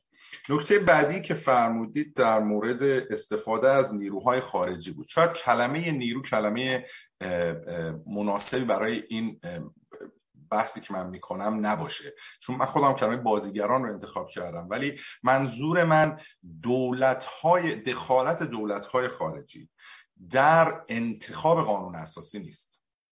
منظور من حضور خارجی ها در مذاکرات قانون اساسی هم نیست. و منظور من حتی اعمال نفوذ اونها در قانون ساخت قانون اساسی نوین هم نیست. بحثی که من کردم استفاده از متخصصین خارجی است. در چند زمینه. اولین زمینه ای که وجود داره اینه که وقتی یک تغییر در یک کشور در حال رخ دادن هست تمامی اون ملت و مردم شاید آمادگی یک درک صحیح از دموکراسی نوین نداشته باشن. برای همین ما نیاز به آموزش داریم. ببینید ممکنه خواست من دموکراسی باشه اما اگر زیر دموکراسی زندگی نکرده باشم و دقیقا ندونم چه شکلی هست دقیقا نمی‌دونم چی دارم درخواست می‌کنم. فقط می‌دونم خواست یک کلمه مثبت و والا رو دارم به نام دموکراسی. برای همین آموزش مهم میشه. و این آموزش مهم هست که از درون کشور شروع بشه. اما خب متخصصین خارجی که در بحث آموزش سالها ها و حتی الان صدها سال درگیرند خب می‌تونن به ما در این زمینه کمک کنن. منظورم هم این نیست که مستقیم بریم سراغ اونها. میگم اینها شیوه هایی است که وجود داره و در زمانی که این گروه های سیاسی به اون توافق برسن اونها حق انتخاب دارن. و می‌کنن این انتخابشون قدرت رو اونها پر کردن. اون خلای قدرت رو به هر حال اون گروه های سیاسی دارن پر می‌کنن. اونها این انتخاب رو می‌تونن بکنن اما ما باید از الان به این فکر کرده باشیم که این انتخاب تا کجا باید پیش بره. یعنی آیا اون گروه های سیاسی می‌تونن برن از این خارج استفاده کنن که براشون پیشنویس رو بنویسه یا فقط می‌تونن نیروهای ایرانی رو بفرستن در خارج که تحصیل این رو ببینن یا مشاوره این رو ببینن؟ اینا با هم فرق می‌کنه. بحث من در همین حد بود. نکته بعدی که بحث شد این بود که دولت موقت نباید حزبی باشد و نباید در قانون اساسی تاثیری داشته باشد. من هم در تئوری با شما موافقم. کاملا هم موافقم. در دنیای ایدئال دولت موقت حزبی نیست. در دنیای ایدئال دولت موقت تأثیری در قانون اساسی آینده نمی‌ذاره.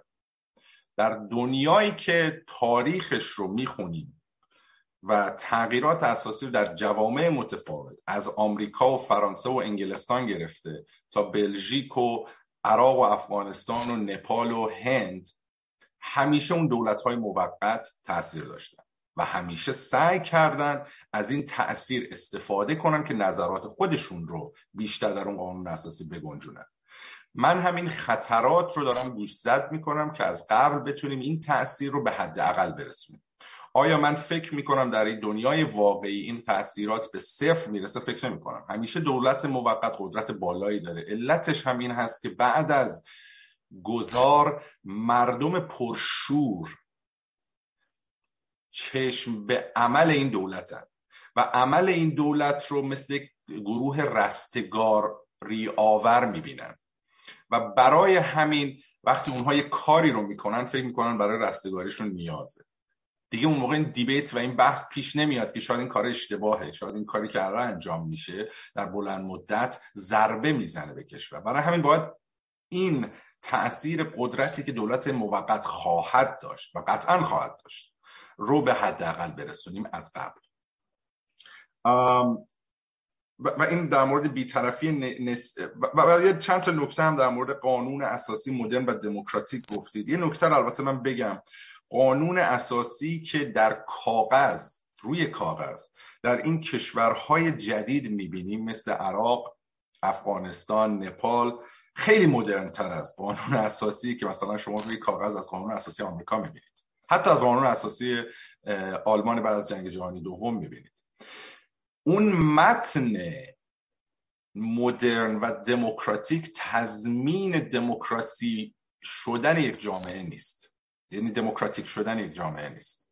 برای همین هست که فقط متن مهم نیست. توافق سیاسی قسمت بزرگی از این بازی هست. چون اون قانون اساسی هیچ وقت در هیچ کشوری نمی‌تونه فراتر از بازیگران سیاسی اون کشور وقت عمل کنه. نداریم همچین گزینه ای و توانایی و وجود خارجی هم نداره. حتی من در مورد آمریکا به شما مثال بزنم. این توافق گروه های سیاسی در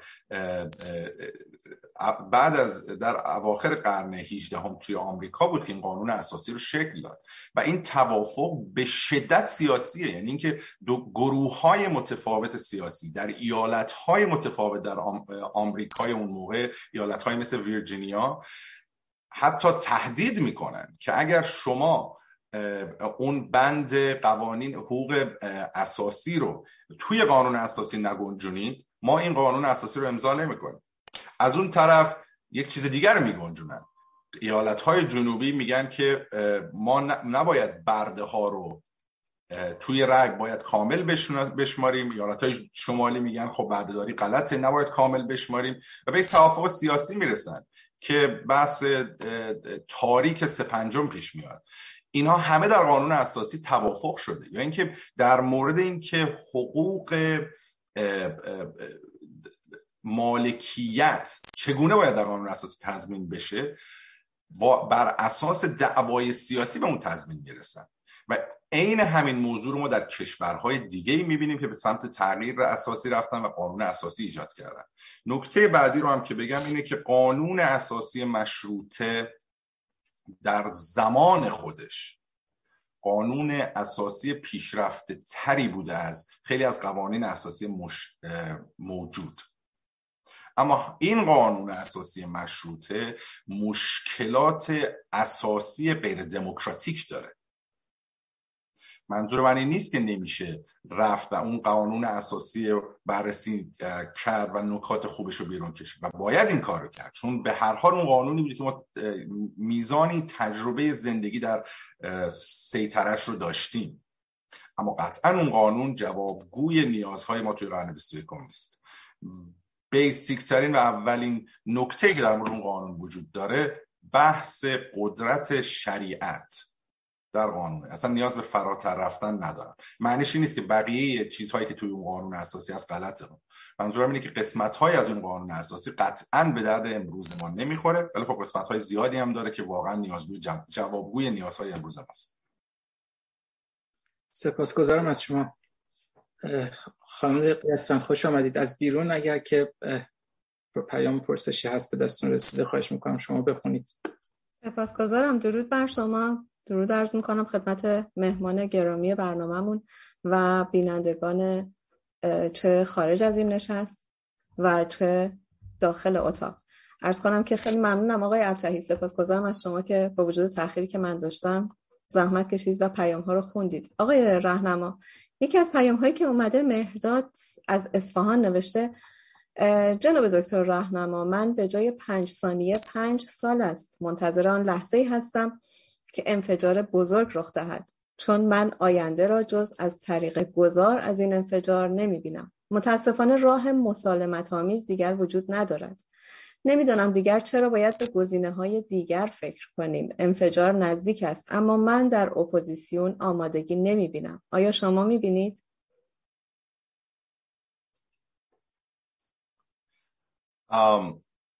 من از این دوستمون از اسپان به این دوستمون توی اسپان سلام عرض می‌کنم. ممنونم از اینکه سوالتون رو فرستادین. من هم مثل شما پنج ثانیه نه پنج سال نه الان دهه هاست به این گذار فکر می‌کنم. دهه هاست که لیاقت کشور و مردم خوب کشورم رو و خودم که قسمتی از اون مردم هستم رو متفاوت از اون حکومت می‌بینم.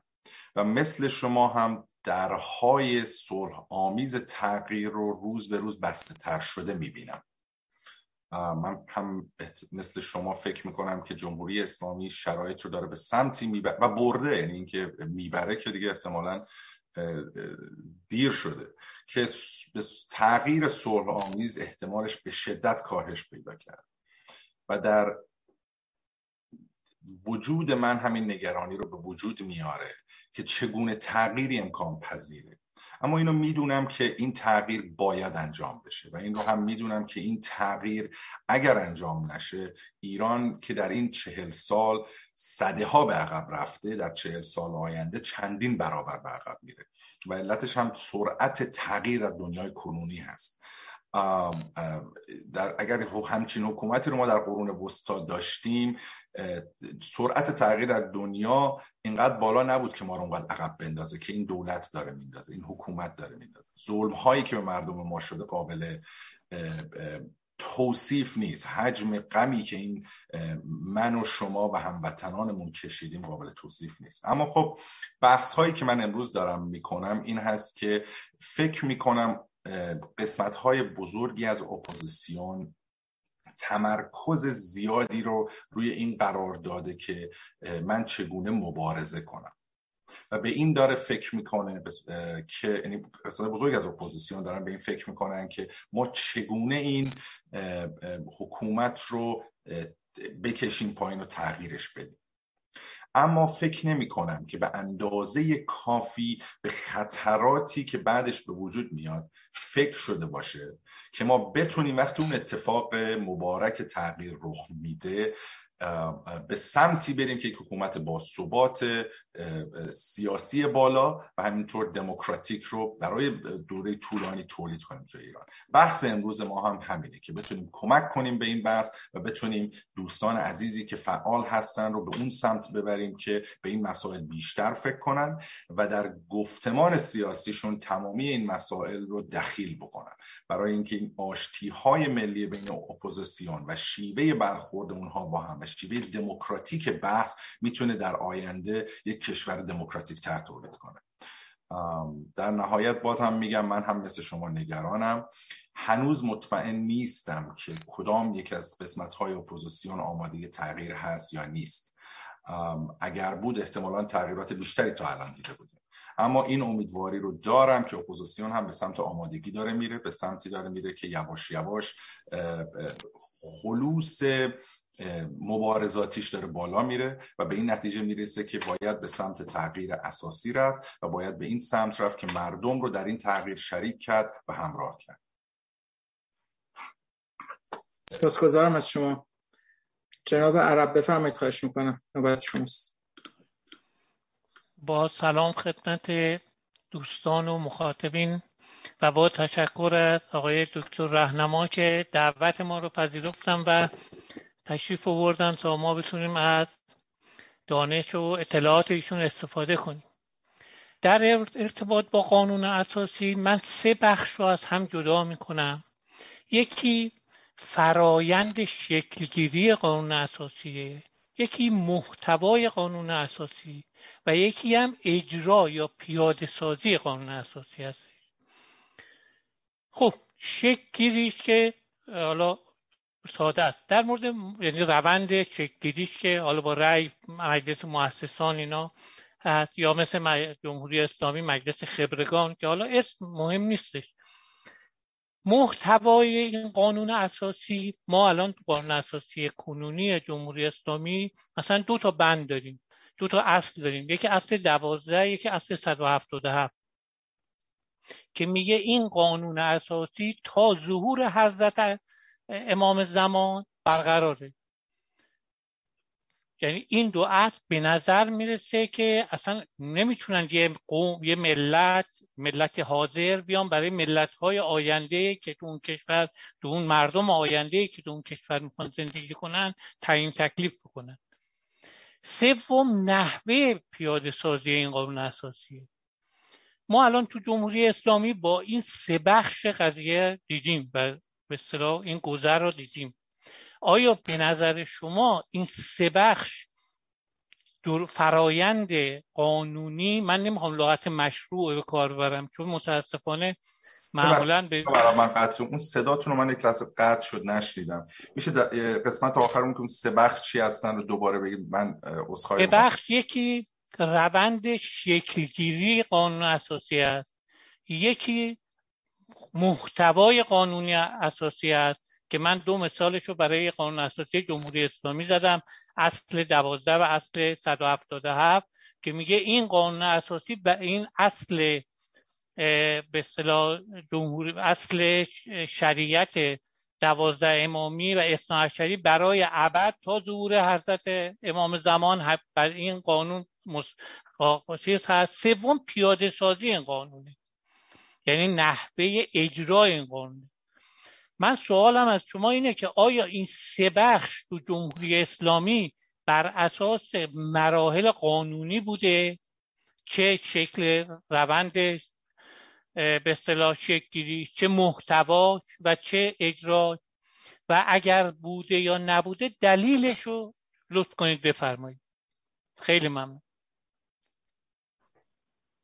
ممنونم جناب سوال خیلی خوبی پرسیدید. البته من هم مثل شما فکر می‌کنم که ساخت یک قانون اساسی از همین چند مرحله است که گفتید که توافق در مورد نیاز به تغییر قانون اساسی و دامنه اون تغییر هست. که ایجاد نهادها رویه ها و قواعدی هست که اون تغییر می‌تونه توش رخ بده که اون قسمتش اون بحث دولت موقت و ساختارهای و ترتیبات موقت هست. بحث بعدی بحث محتوا و عملی کردن یا تصویب اون قانون اساسی است و در پایان هم بحث اجرا. با شما کاملا موافقم. سوالی که پرسیدید اینی که آیا در زمان انقلاب هفت تغییراتی که بعد از اون انقلاب رخ داده قانونی بوده و از این سه شرایط گذر کردیم یا نه. ببینید یک واقعیت رو من دوباره بگم. قانون اساسی قانونی بودن بقیه موارد رو تعیین می‌کنه. و وجود یک قانون اساسی هست که تعیین می‌کنه ما در چه محدوده ای و با چه شیوه های حکمرانی قانون هامون رو می‌تونیم تبیین کنیم و از چه خطوط قرمزی نمی‌تونیم عبور کنیم. اتفاقی که در یک دوره انقلاب رخ میده این هست که یک سیستم و یک قانون حکومتی در یک ثانیه از یک نقطه‌ای به بعد زیر پا گذاشته میشه.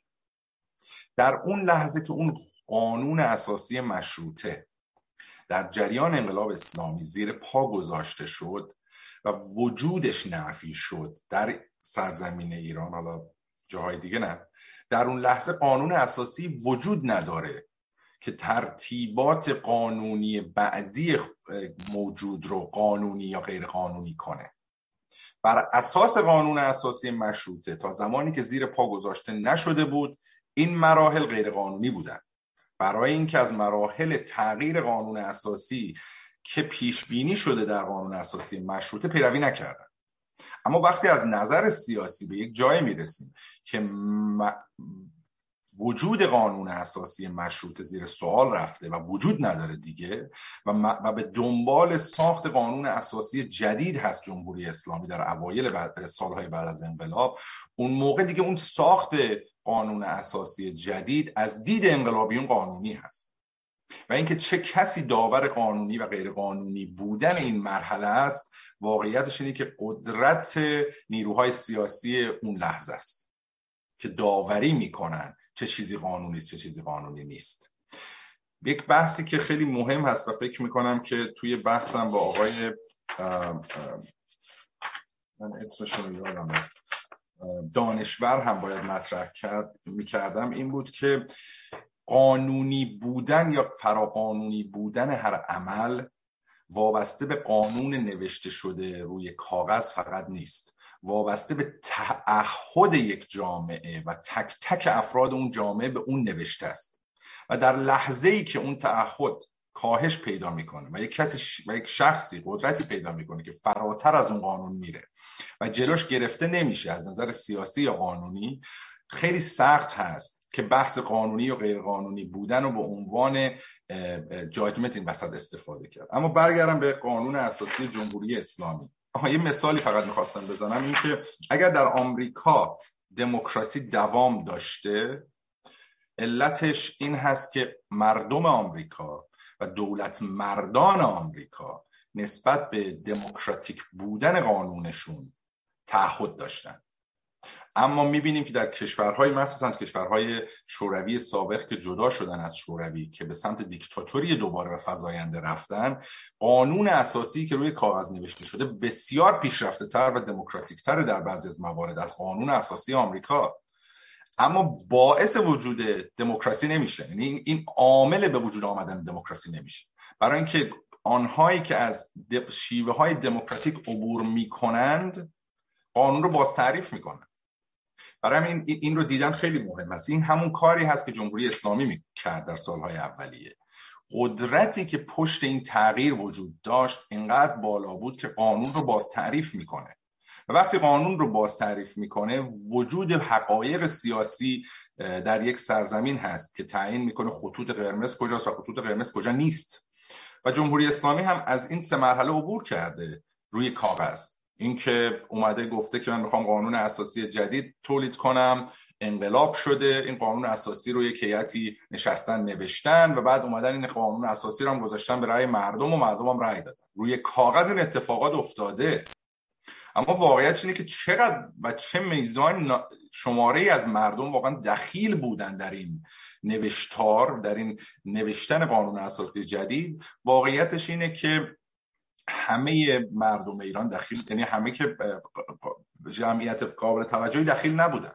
و موضوع دومم هم همین نگرانی هایی است که من امروز دارم در موردشون صحبت می‌کنم. در لحظه تغییر در زمان انقلاب واقعیتی که من من بعد از انقلاب البته دنیا آمدم اما با خوندن و تاریخ و دیدن شرایطی که در اوایل انقلاب وجود داشته واقعیتش اینه که حرف سیاسیون اون زمان مثل آقای خمینی برای جمعیت بسیاری از ایرانیون حجت بوده. وقتی که این اتفاق توی شرایط گذار میفته خطر دخالت اون جمعیت در قانون اساسی آینده بسیار بالا میره.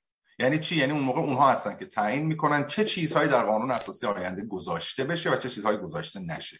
و این همون بحثیه که من چند دقیقه پیش با آقای دانشور داشتم. ما نمی‌تونیم از دولت موقت بخوایم که در قانون اساسی آینده دخالت نکنه. چون از سیاسی توانش واقعیت واقعیتش اینه که توانش نیست. و می‌تونه بکنه و می‌کنه. چرا؟ چون در اون لحظه مثل آقای خمینی مردم به آقای خمینی نگاه می‌کردن و فکر می‌کردن که ناجی اومده. حالا منی که بعد از انقلاب به دنیا اومدم و به سخنرانی آقای خمینی نگاه می‌کنم درکی ندارم چجوری ممکنه که مردم به آقای خمینی عنوان یک ناجی نگاه کنن. ولی این مهم نیست. مهم نیست که در اون لحظه که اون اتفاق افتاده این شخص منجی اونها بوده و این شخص داره میگه شما اون اصولی که شما نام بردی رو مثل اینکه ما برای برگشتن امام زمان داریم مبارزه می‌کنیم یا اینکه اصول دیگری که وجود داره که مهمترینش اصل ولایت فقیه هست که حالا بعدا اصل مطلق میشه اینها رو در اون قانون میگنجونن. چون اونها هستن که تعیین می‌کنن قدرت سیاسی چیه. برای همین ما باید از الان فکر کنیم و به این فکر کنیم که چه چارچوب هایی رو می‌خوایم بسازیم که اون قانون اساسی جدید هر شکلی که می‌گیره از این چارچوب ها عبور نکنه. متشکرم از شما. خانم قرستان بفرمایید خواهش می‌کنم. پیام بیرون اگر هست بفرمایید. سپاسگزارم. بله پیام خیلی زیاده آقای ابتهی برلیان خورسند از هامبورگ نوشته کاش در مورد مراحلی که یک دوران گذار باید از سر بگذراند هم صحبت می‌شد. ما هنوز اندرخم یک کوچه ایم. لازمه که یک پیام دیگرم بخونم. شما دوتایی با هم جواب بدید یا اینکه فکر می‌کنید که یکی یکی خونده بشه. آقای رهنما بستگی به وقت شما داره. اگه می‌خواید من این رو جواب بدم بعدا دوتایی بخون. هر جوری که شما فکر می‌کنید که بله، ممنون شما اگر کوتاه باشه که بتونم همه پیام ها رو بخونم. سپاسگزارم خیلی کوتاه اینو جواب بدم. ببینید مراحل دوران گذار دوران گذار کلمه بزرگی شده در دنیای کنونی. ولی واقعیتش اینه که هر کشوری داره از یک تجربه عبور می‌کنه و این دوران و مراحل متفاوتی رو دارن ازش عبور می‌کنن. چیزی که ما داریم می‌بینیم که یک سری مراحل کلی وجود داره یک مراحل قبل از اتفاق شروع به تغییر هست. که مردم یواش یواش درخواست تغییر در ذهنشون شکل می‌گیره. بعد از اون مرحله هست که این به عمل تبدیل میشه. حالا این عمل در هر کشوری یه شکلی می‌گیره. در بعضی از کشورها احزاب سیاسی فشار میارن و این تغییر رخ میده و بعضی از کشورها شما باید جنگ را بندازید و سرکوب شدید میشه و حتی تغییر هم رخ نمیده مثل سوریه. یا بعضی از کشورها جنگ میشه و این تغییر رخ میده. بعضی کشورها کودتای نظامی میشه. اون مرحله دوم هست که به مرحله می‌رسیم که دولت گذشته تموم شده و معمولا خلع سیاسی وجود داره. بعضی وقتا این خلای سیاسی وجود نداره به اون شدت. مثلا در آفریقای جنوبی این خلای سیاسی به شدتی در کشورهایی که جنگ زده بودن وجود نداشت. اما به اون مرحله می‌رسیم که دیگه مردم و گروه های سیاسی حاضرن بشینن پای میز مذاکره یا حکومت و شیوه جدیدی رو تعیین کنن یا با حکام قدیمی بحث کنن که چه شیوه های جدیدی باید تولید بشه.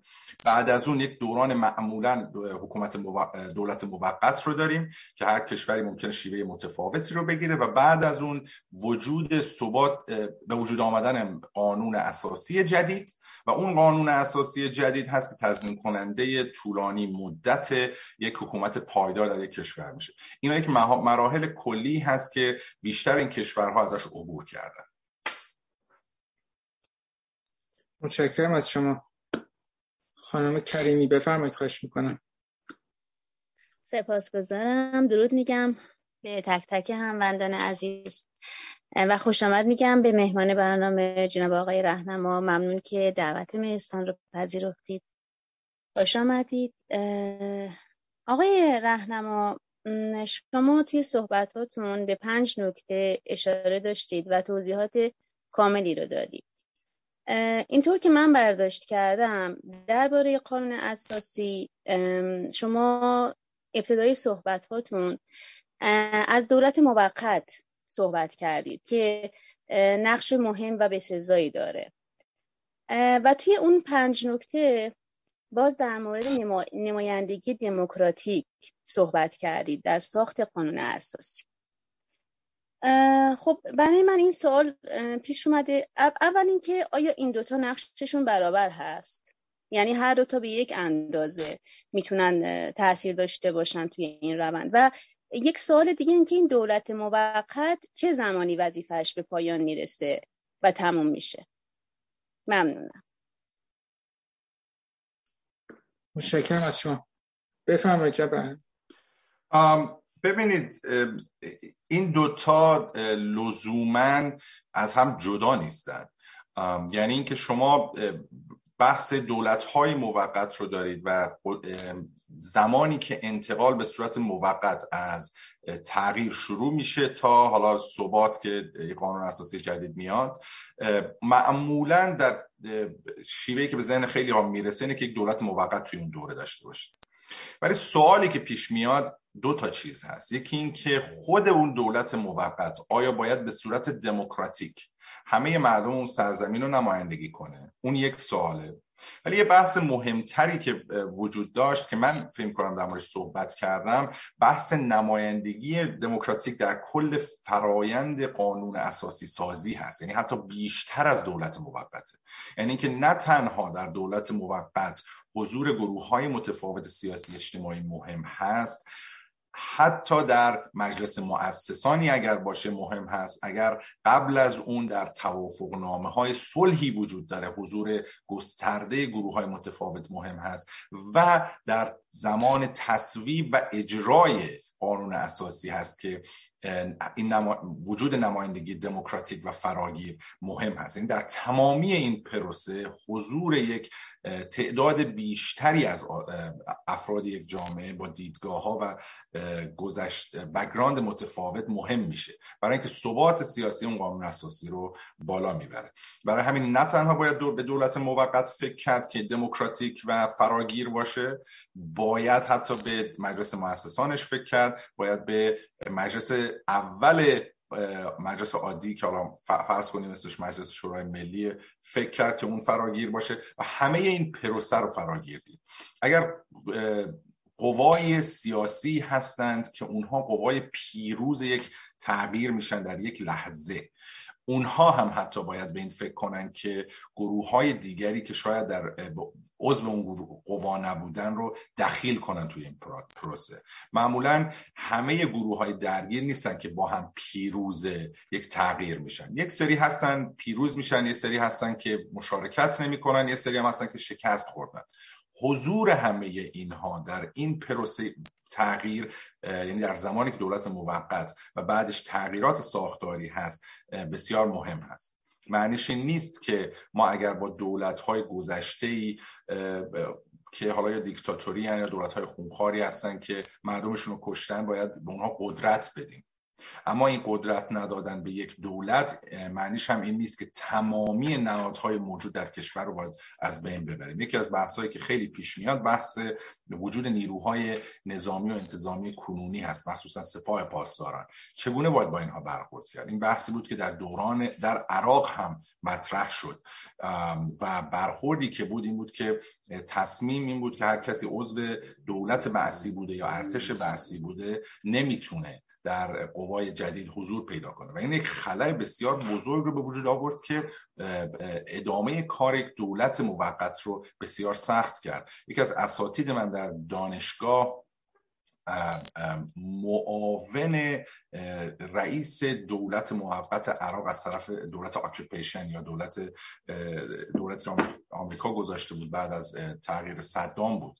و کلاسی رو من با ایشون داشتم به نام نیشن بیلدینگ یعنی ساخت ملت سازی یا کشور سازی و اولین چیزی که خیلی راحت برگشت گفتیم بود که دو تا چند تا اشتباه خیلی بزرگ ما کردیم. اولین اشتباه بزرگ ما این بود که فکر کردیم هر کسی که اسمش بعثیه باید حذف شه. ولی خب هر کسی که توی اون مملکت زندگی می‌کرد اگر کاری می‌خواست بکنه باید می‌رفت بعثی می‌شد. برای همین قسمت بسیار بزرگی از مردم اسم بحثی روشون بود. و دوم این بود که ما از ساختارهای موجود نخواستیم استفاده کنیم. حالا بس سوم که اصلا الان نمی‌خوام واردش بشم بحث اسلحه بود که ما اسلحه ها رو جمع نکردیم و گذاشتیم مردم اسلحه داشته باشن. منظورم از کلیات این بحث ها این هست که حضور گروه های متفاوت از اقلیت ها یه دینی مذهبی و, گونا و دیگر گونه ها و همینطور حضور گروه های سیاسی متفاوت تضمین کننده ثبات طولانی مدت هر تغییری. متشکرم از شما. خانم گرستان بفرمایید خواهش می‌کنم. از بیرون. سپاسگزارم. آقای مسعود قفرانی ها در فیسبوک نوشتن جناب راهنما وقتی اجازه بدید ببخشید. ایشون نوشتن جناب راهنما وقتی پنج ثانیه چشمانم را بستم خود را در چهار راه پهلوی یافتم. تیر چراغ برقی نبود که یک آخوند از آن آویزان نباشد.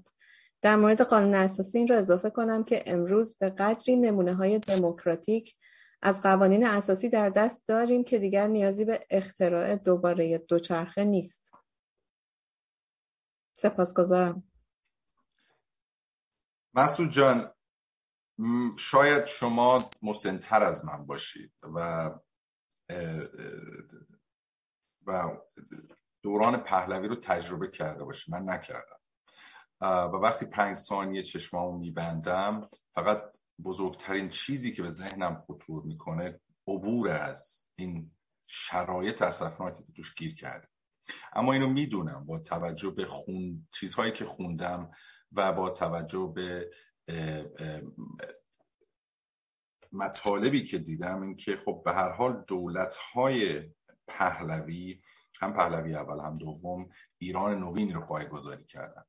و قسمت بزرگی از فرایندی که اونها وارد شدن و ایده هایی که برای ایران نوین داشتن ایران ما رو نه تنها مدرن کرد به سمت پیشرفت برد به سمت ثبات برد. و من هم دوست دارم که اون علمان ها رو ما بتونیم دوباره تولید کنیم. حالا اگر علمان هایی هم هستن که علمان هایی بودن که مربوط به زمانه اون موقع بودن که الان جواب نیستن باید تغییر داد. ولی واقعا علمان های اساسی بودن که باعث پیشرفت شدن و باید بتونیم که تصور کنیم و باید بتونیم که اون علمان ها رو باز تولید کنیم. خوشحالم که حداقل در کشور ما در زمانی نچندان دور این علمان ها وجود داشتن که ما نه تنها وقتی به آینده فکر می‌کنیم در خلا فکر نکرده باشیم و امید پردازی کرده باشیم بتونیم مثال های از گذشته خودمون درش بیاریم. و این خب خیلی مهم هست. سپاسگزارم از شما. سرکار خانم فرزان بفرمایید خواهش می‌کنم. درود عرض می‌کنم مجددا و خسته نباشید خدمت جناب آقای رهنما. آقای رهنما در بخش از صحبتاتون شما اشاره کردین به اینکه گذار مهمه چون فردای بعد از گذار مهمه چون ساختار سیستم که اداره, اداره می‌خواد بکنه کشور رو مهم هستش. در کل صحبت های شما که من منتظر بودم بخشی از صحبت شما به پیش از گذار هم بپردازه. چرا که در صورتی که ما نتونیم این بخش رو جدی بگیریم یعنی بخش ساخت آلترناتیو در پیش از گذار و در حین گذار و دستیابی به قدرت و تشکیل حکومت که می‌خواد یک گذار پر بحرانی رو طی بکنه و مدیریت بحران بعد از گذار رو دست بگیره بخش مهمی بود که در صحبتهای شما اصلا بهش اشاره نشد. حتی اگر بحث شما اختصاصا مربوط به بعد از گذار هم بوده باشه تمام صحبت که شما کردین به نظر می رسید که متغیر آلترناتیو یک متغیر بسیار مهمیه در ایجاد یک گذار و مدیریت بحران بعد از گذار خب مقفول بود. اگر ما یک مثلث رو در نظر بگیریم برای عبور از این شرایط اسفناکی که جامعه ما باهاش در گریبانگیر جامعه ماست خب این مثلث یک دوره پیش از گذاری رو داره که در اونجا ساخت آلترناتیو حرف اول رو می‌زنه. یک هین گذار داره و یک بعد از گذار داره. شما فکر کنید آلترناتیو حکومت دولت موقت مجلس مؤسسان قانون اساسی موقت تایید قانون اساسی فعالیت احزاب برای کسب قدرت سیاسی و بعد گرفتن در واقع ساختن, ساختن دولت اینا همه به هم لینک شده. در صورتی که یک آلترناتیو منسجم ایجاد نشه قطعا ما در حین گذار و پس از گذار با بحرانهای شدیدی روبرو خواهیم شد که هر یک از جریانهای اطلافی در این ساخت آلترناتیو ممکنه که دو... یعنی در واقع جامعه رو به یک بحرانهایی بکشونن. اونچه که مهمه در, در قبل از گذار این آلترناتیو و این ساخت این آلترناتیو هست که می‌خواد چجوری در ائتلاف اپوزیسیون به یک انسجامی برسه که یک آلترناتیوی رو تعریف بکنه که این آلترناتیو در این گذار و در مدیریت بحران گذار انقدر دچار تشنج و انشقاق و افتراق نشه که این بحران هایی که امروز شما در موردش صحبت کردین هم از تشکیل دولت موقت فراحزبی مؤسسان تشکیل مؤسسان نوشتن قانون اساسی توافق سیاسی بر سر نوشتن قانون اساسی و خیلی مسائلی که داره دائم بهش اشاره میشه بدون اینکه اشاره به این بکنیم که در صورتی که این آلترناتیو یک آلترناتیو منسجم نباشه تمام مسیر گذار و مدیریت دوران پس از گذار به یک بحران و یک در واقع یک گذار وحشتناکی رو شاید جامعه ما رو با جامعه ما رو باش روبرو بکنه که اصلا مسیر کاملا عوض بشه. این بود که من از اونجایی که در صحبتهای شما اهمیت این که گذار مهمه چون فردای گذار مهمه رو دیدم که شما بهش اشاره کردین خیلی دوست داشتم در صحبتهای شما اشاره به این که این قدرتی که قراره که به این حرف های ما به این صحبت های ما در گذار و بعد از گذار جامعه عمل بپوشونید چیه؟ چه گروه هایی می‌تونن؟ در چه صورت؟ با چه ویژگی هایی می‌تونن به این انسجام و این مدیریت برسن؟ اشاره بشه. با توجه به اینکه اشاره نشد مایلم در الان اگر که اظهار نظر خاصی دارید از شما بشنوم. سپاسگزارم. خانم فرزانه عزیز من هم با خیلی قسمت های زیادی از صحبت های شما موافقم. اون همین هست که نیروهای سیاسی که یک جامعه رو به سمت تغییر می‌برن نقش بسیار مهم و فضاینده ایجاد ایفا می‌کنن توی بحث گذار. البته من اینو تصحیح کنم گذار لحظه تغییر نیست. یعنی لحظه که یک دولت میفته و کسی دیگه جایگزین میشه اون لحظه گذار نیست. گذار یک پروس هست. یعنی اینکه از زمانی که فکر تغییر توی, فکر مردم شکل می‌گیره و تا زمانی که بعد از قانون اساسی یک مملکت ثبات پیدا می‌کنه و اون دوره رو بهش دوره گذار. اما فکر کنم شما لحظه تغییر رو میگید. لحظه که یک دولت میفته و کسی دیگه جایگزین میشه. و کی جایگزین میشه؟ چگونه جایگزین میشه؟ من هم با صحبت های شما موافقم.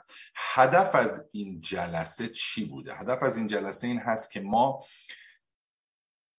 چه هدفی داریم رو بهش فکر کنیم؟ چه خطراتی رسیدن به اون هدف رو ما رو تهدید می‌کنه خطراتی اون رو تهدید می‌کنه رو بهش فکر کنیم و بعد به این فکر کنیم که شماها به عنوان نیروهای سیاسی و افرادی که اینجا هستین که فعالیت سیاسی می‌کنین به این فکر کنین چگونه میشه این خطرات رو به حداقل رسون در فعالیت سیاسی. اینکه چه آلترنتیوی باید وجود داشته باشه. برای گذار واقعیت امر این هست که جواب دقیقی براش وجود نداره. اما چند خاصیت داره این آلتر... چند مشخصه باید داشته باشه این آلترنتیو اولا اون آلترنتیو واقعا به دموکراسی معتقد باشه. یعنی افرادی که در اون آلترنتیو می جنگن باید دموکراسی رو تمرین کرده باشن و بدونن که مؤسسات دموکراتیک چجوری کار می‌کنن.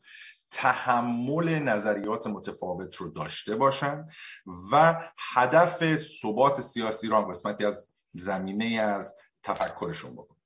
دومین مسئله حضور مردمه. یعنی شما تغییر رو بدون حضور مردم نمی‌تونید به وجود بیارید. برای همین نیروهای آلترناتیو یا حالا اپوزیسیونی که می‌خوان آلترناتیو باشن باید بتونن مرد، حمایت بزرگ مردمی داشته باشن.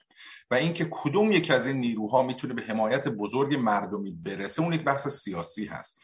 که فکر نمی در موضوع امروز می گنجه ولی با شما موافقم که اون گروه باید بتونه از نظر سیاسی بیشترین تعداد مردم رو با خودش همراه کنه.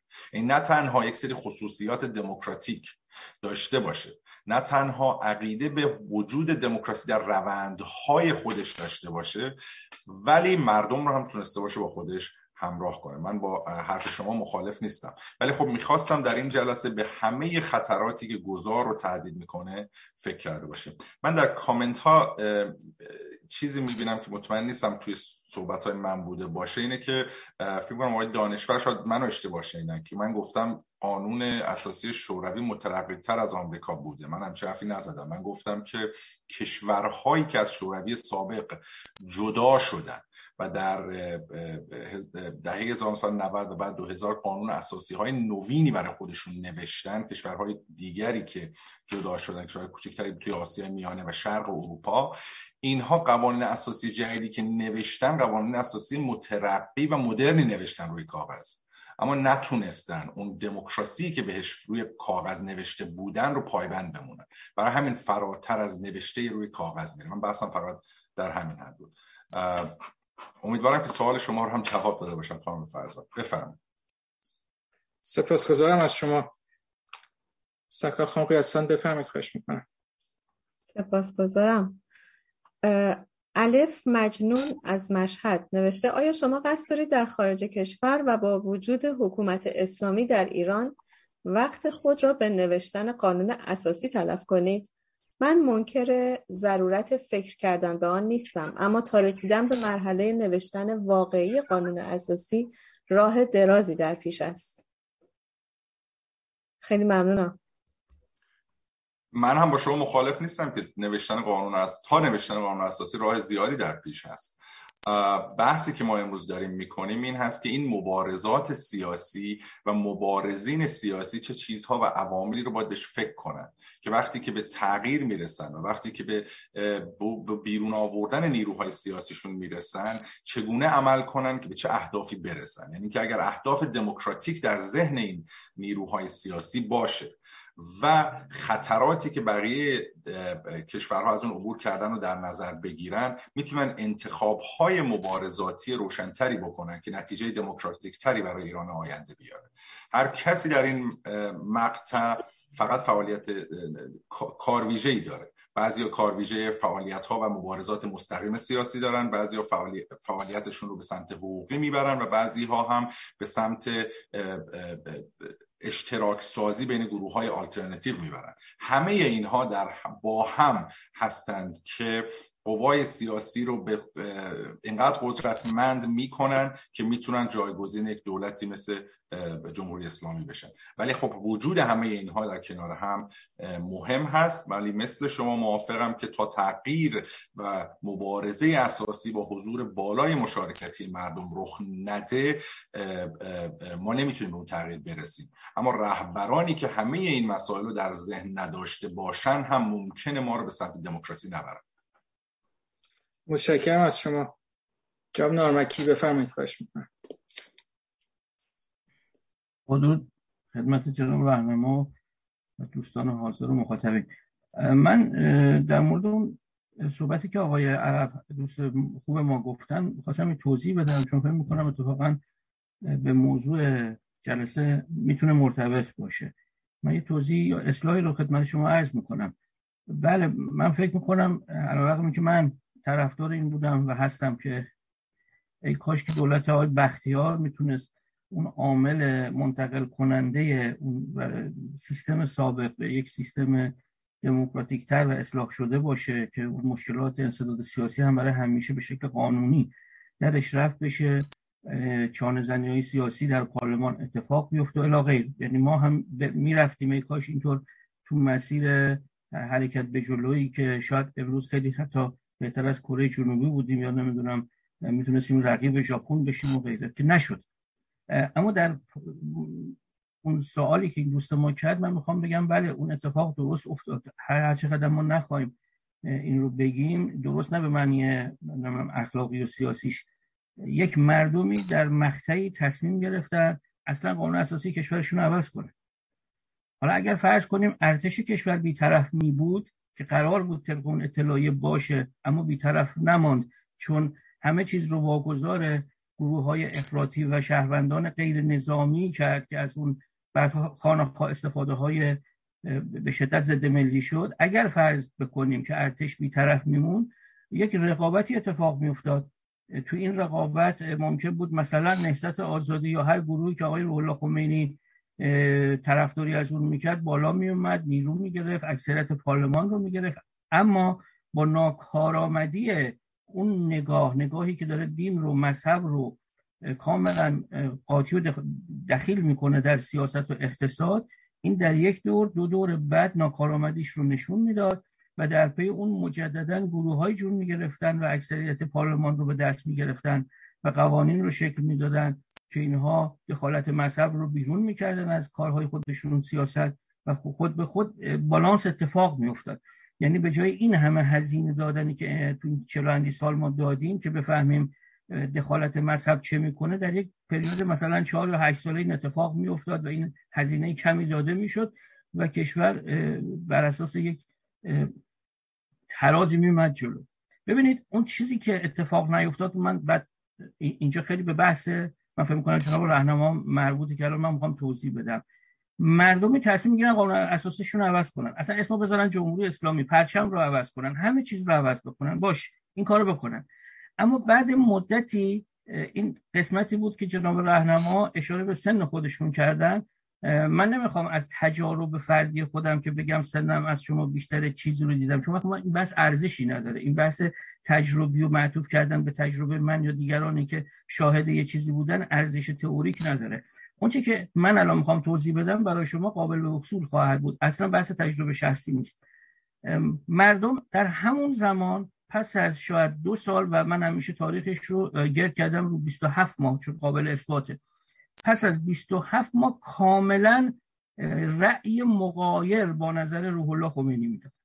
یعنی حزب و تشکیلاتی که از خمینی داره دفاع می‌کنه در هر انتخاباتی بر اساس اسناد موجود. اصلا صحبت تجربه شخصی من نیست. در هر نوع انتخاب و رقابت با کسانی که با خمینی زاویه گرفتن بازنده می شده 27 ماه من الان رو نمیگم. 27 ماه پس از 22 بهمن این اتفاق میفته و اینا وقتی متوجه میشن که در هر نوع رقابتی دیگه کلام خمینی اتفاقا کاریزما این لغتی بود که شاید 15 سال 20 سال بعد اصلا بکارم کلام خمینی هیچ نفوذی نداره و احزاب طرفدار خمینی در همه عرصه ها بازنده از اونجا رو به تقلب آورد. و چون ما ارتش مستقلی نداشتیم ارتش بیطرف شهربانی و پلیس بیطرفی نداشتیم دو گروه شبه نظامی کمیته های انقلاب اسلامی و سپاه پاسداران زمانت کننده اون تقلب شدن. خب الان اون مردمی که اومدن گفتن ما اینو می‌خوایم این پرچم رو می‌خوایم این روال رو می‌خوایم کم کم دارن زاویه می‌گیرن. کم کم دارن متوجه میشن که در انتخابات بعدی به هیچ کس اعضای مثلا حزب جمهوری نباید رای بدن. میان از اول حسن بنی صدر طرفداری می‌کنن. حتی تا جایی که اول حسن بنی صدر زاویه خیلی خیلی کاملی در مقابل خمینی می‌گیره از او حمایت می‌کنن. خواهناخوا اگر فرض ما بر این بود که ما یک ارتش بیطرف یعنی قوه قهریه بیطرف داشتیم و در کشور انحصار قوه قهریه تنها و تنها در اختیار نیروی مشروع بود. یعنی چیزی به نام شبه نظامی کمیته ای سپاهی وجود نداشت. در این صورت حرف های روح الله خمینی و هر فرد دیگری اهم از کوتاه و بلند دیکتاتور این نمی‌تونه زمانت اجرایی داشته باشه. در نتیجه اون عملا اجرایی نمیشه. قانون اجرایی میشه. قانون رو میشه باهاش رفت جلو. مردم به دلیل نداشتن هیچ نوع بازوی اجرایی که از اونها حمایت بکنه و در مقابل داشتن قوه قهری مقابل خل سلام میشن و من در اصلاح اون سخن شما جسارت درس کنم. از اونجا دوست من این اتفاق افتاد جناب رهنما که اولین انتخابات که انتخابات آقای رجایی بود با تقلب کامل اتفاق افتاد و برخلاف قوانین خود قانون اساسی جمهوری اسلامی تمامی احزاب و گروه ها برخلاف قانون همون چیزایی که تو اون قانون بود کنار گذاشته شدن. تقلب کامل اتفاق افتاد اتاق تجمیع آرا درست شد و از اون به بعد هر انتخابات بر اساس تقلب و اعمال تبهکارانه صورت می‌گرفت. ببینید تمامی ثبات جامعه به توافقه وقتی من و شما هر چقدر با هم مخالف باشیم هر چقدر با هم توافقی رو می‌کنیم اون لحظه که من توافق رو زیرش می‌زنم یعنی دیگه اون ارزش نداره من دارم دست به عمل غیرقانونی برخلاف توافق انجام شده و تبهکاری می‌زنم. حالا تبهکار از اونجای مغلوبه در هر جامعه که قوه قهریه مشروع نه تنها نداره بلکه قوه قهریهش تفنگ زیر کتشه چیز بیشتری نداره. ولی اگر قرار بشه تبهکار یک کشور بیاد حاکم بشه و ارتش و قوه قهریه رسمی کشور رو به دست بگیره و همه چیز دگرگونه شده. این اون اتفاقی بود. من چه رفتی حالا می‌خوام بدم به صحبت شما و پرسش از شما بکنم؟ در واقع من در تمام این سالا متوجه شدم دسترسی قوه قهریه چگونه به قدرت و نقض قانون اساسی توافق شده هر ملتی می‌تونه هدف در مضمون هر قانونی باشه. یعنی اگر شما یک قانون اساسی رو به شکل تئوریک دارید برای آینده ما رقم می‌زنید یا بررسی و تحقیق می‌کنید اون قسمتی از این تئوری که پیش های لازم رو بکنه. بهروز اگر فردا به فرض اومد شد رئیس جمهور این کشور دسترسی نداشته باشه به قوه قهریه‌ای که بتونه بهش امکان دیکتاتوری بده و مردم رو از تمامی مطالباتشون محروم بکنه. این اون اتفاقی که در کشورهای ما داره دیده میشه. من با این مطلب تمومش می‌کنم. وقتی که بین ترامپ و بایدن یا هر کسی دیگه ای دعوا را میافتاد هیچ نظامی از هیچ پستو و پشت کوهی از پادگانش ابراز نظر نه تنها نمی‌کرد جرأتش رو هم نداشت. اما در ایران حتی فردا اگر من و آقای رهنما با هم اختلاف پیدا بکنیم اصلا مهم نیست قانون اساسی آقای رهنما چقدر وزینه چقدر مترقیه. مهم اینه که چه میزان نیروی نظامی و شبه نظامی از بهروز در کدوم کوه و برزن حمایت می‌کنن این اون قصه نقض دموکراسی ما تو این منطقه است که امیدوارم هر جور که شما فکر می‌کنید ما به شکل تئوریک بریم برای دور کردن افراد و نفرات از قوه قهریه. مرسی. میکروفون شما بسته است آقای. متشکرم جناب نامکی بفرمایید جناب من, من من چیزی ندارم اضافه کنم. صحبت آقای نارمکی نظراتشون کامل رسون و منم مشکل یعنی توافقی دارم در کلیات صحبت هایی که دارن میگن. اینکه چه آلترنتیو حقوقی میشه طراحی کرد که این قوه قهریه هم به قول آمریکایی چکن بلنسش بیشترین حد باشه. یعنی اینکه نظارت بر اون به بیشترین حد برسه و فراتر از اختیارات قانونیش نره این یک بحث بحث طولانی هست که حالا ان در یک جلسه دیگه بتونیم در موردش صحبت کنیم. اینکه آیا چه نوع نظام سیاسی میشه تولید کرد که احتمال سوء استفاده رو به کمترین حد برسونه. هیچ نظامی نیست که به صفر برسونه. به کمترین حد برسونه هم میشه در صحبت کرد. آیا ریاستی باشه؟ آیا پارلمانی باشه؟ آیا مشروطه باشه یا نباشه؟ و چه گزینه های امتحان شدن که ما می‌تونیم ازشون درس بگیریم. اینا رو امیدوارم که روز دیگری بتونیم با هم بیشتر در موردش صحبت کنیم. متشکرم از شما. خانم قیاسفن بفرمایید خواهش می‌کنم. از مخاطبان. خیلی ممنون. آقای محسن مطلبی از پاریس نوشتند. آقای دکتر معذرت می‌خوام. بعد اینجوری بخونمش. آقای دکتر نوری علا یک پرسش را همیشه مطرح می کنند که در مورد افعال بیفائل است. امروز همش در مورد این گونه افعال صحبت شده اما فائل هایی که این افعال را اجرایی می کنند روشن نیستند. مشکل ما دقیقا در همین است. سپاسگزارم متشکرم. بفهمید جبران من هم موافقم. من هم امیدوارم که بتونیم همه اون فائل هایی که قرار این اصول رو برای ما پیش ببرن رو شناسایی کنیم و بتونن رهبریت مقتدرتری در این زمینه از خودشون نشون بدن. ولی خب امروز حرفی که ما داریم می‌زنیم من میگم باز هم میگم که اینه که ما بتونیم شناخت بیشتری از اون چیزی که دنبالش هستیم پیدا کنیم. من زمانی که به دنبال دموکراسی هستم باید بدونم دموکراسی چه شکلی است تحمل دموکراتیک چه شکلی است و اینکه زندگی در زیر سایه اون دموکراسی چه شکلی است. اینها رو بدونم خب راحتتر می‌تونم به سمتش برم. همین مثال رو در مورد بحث امروز میارم. گروه های سیاسی رهبران سیاسی و مردمی که می‌خوان این تغییر سیاسی رو بیارن باید آشناتر باشن به اون اهدافی که دارن و چگونه میشه به اون اهداف دموکراسی. دموکراتیک رسید و چه خطراتی این مراحل رو در این مراحل وجود داره که از اونها اجتناب کرد. سپاسگزارم از شما. آقای آشوری داریوش آشوری یک ترجمه خوبی دارن برای اون تالرنس میگن رواداری یعنی تفاوت قائلا بین تحمل و رواداری و اون رو میگن رواداری استفاده کنیم جناب دانشور آقای عباس دانشور بفرمایید خواهش می‌کنم. خیلی ممنون مثل اینکه حسن زودتر از من نوبت گرفته. بر جناب دانشور هستن آقا نوبت دومشون هست. بار دوم به این خاطر. بسیار خیلی ممنون. سلام می‌کنم به هموندان و سخنگوی محترم مهمان امشب. جناب من خلاصه کلمه نوشتم تو این چت که من که گیت شدم. من راستش با احترام به شما تیتری که موضوع سخنرانی امشب شما هست بسیارم جالبه گذار عدالت توافق و ثبات سیاسی. یه مقدار اینجا ما مشکل با واجه ها داریم.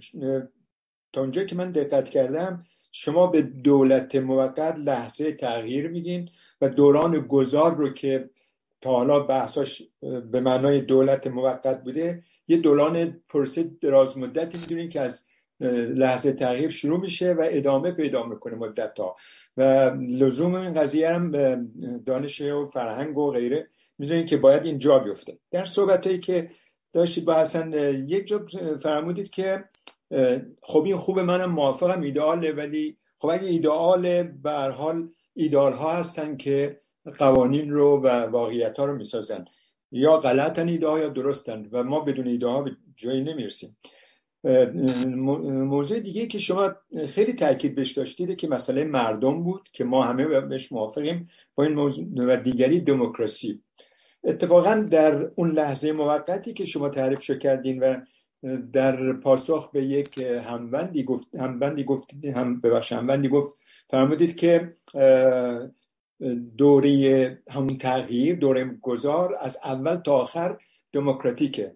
ببینید شما وقتی که دولت موقت تشکیل میشه و همونطور که خودتون گفتین در باید مواظب باشن نقل قول از شما من بیارم که در پیشنویس قانون اساسی باید گروه های سیاسی نه مواظب باشیم مخفیانه نفوذ نکنن. حتی احتیاج نیست که مخفیانه نفوذ کنن. گروه های سیاسی اگر طبق تئوری شما گروه های سازمان های سیاسی در اون دولت موقت شرکت کنن آشکارا نظرات خودشون رو می‌خوان تحمیل کنن و حتی خب فرض یه مثال من بزنم. فرض کنید در دوره در اون حکومت موقت دوره موقتی که جمعی میان میشینن یکی میگه که من نماینده اقوام مسلح هستم و باید اینا تا رسیدن به اون دوره دموکراتیک اصلی مسلح باشن و بهانهشون اینه که برای حفظ تمامیت ارزی مثلا بلوچا یا کردا یا ایرات دیگه مسلح باشن. و بحثش هم می‌کنه نیرویی هم هست. خب این یک یکی دیگه میاد میگه که من در این دوره گذار نماینده بخش زیادی از فرانجا هستم و باید از همون ابتدای حکومت دولت با زبان مادری فیزیک و شیمی و ریاضیات تا دانشگاه رو تشکیل بده وظیفه داره دولت آینده تشکیل میشه. یعنی از اول دعوا میشه. پس راه حل چیه برای که اون خشونتی که شما هم ازش حذر دارین مانع اون خشونت بشین نذاریم اون خشونت بیاد؟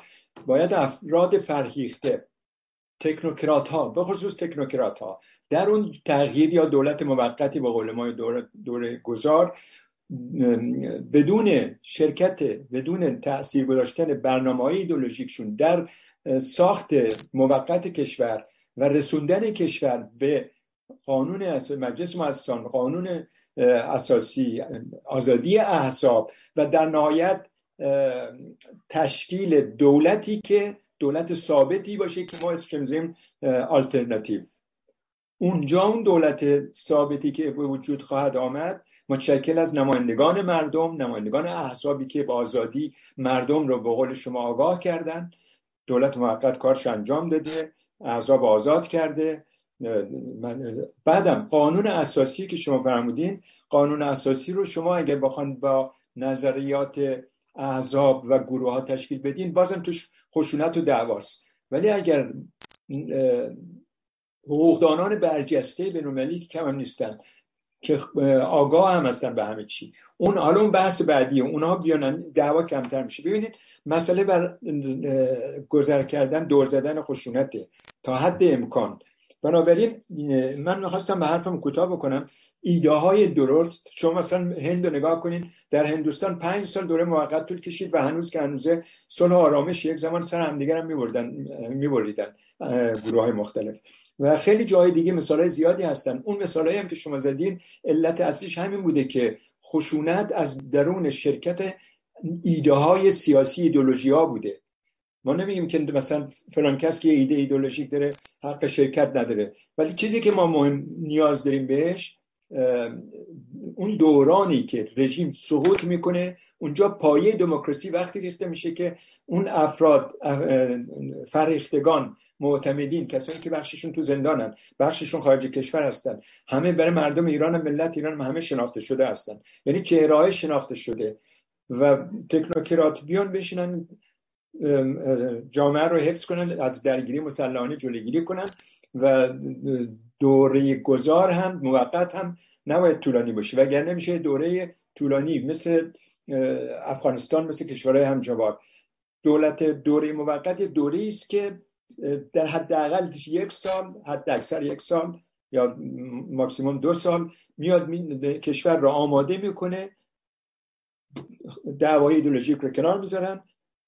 احزاب رو فرام می‌خونه قانون مجلس مستان رو فرام می‌خونه مدیا رو آزاد می‌کنه. اینجا رای دموکراسی اینه هیچ ایدئال هم نیست به نظر من. حالا نظرت شما اینه که به نظر من فرق گوشتید بین دولت گذار موقت و دولت, دولت ثابت. یعنی باید اون به نظر من یعنی من سوال من اینه که مرز شما بین اون دولت موقت و دولت ثابت کجاست؟ خیلی ممنون شکرم بفهم جب راهنما خب نکات زیادی رو بهش اشاره کردید که خب نکات جالبی هم هستن اصلا یکی از علتهایی که ما این بحث رو امروز مهم میدون من حداقل مهم می‌دونم این هست که به این نکات بیشتر فکر کنیم. ببینید بحث ایده و ایدئال یه مقدار با هم متفاوته. شما تغییر رو با ایده شروع می‌کنید. اما یک ایده می‌تونه ایدئال باشه می‌تونه کمتر ایدئال باشه و پرگماتیک تر باشه. چرا مهمه؟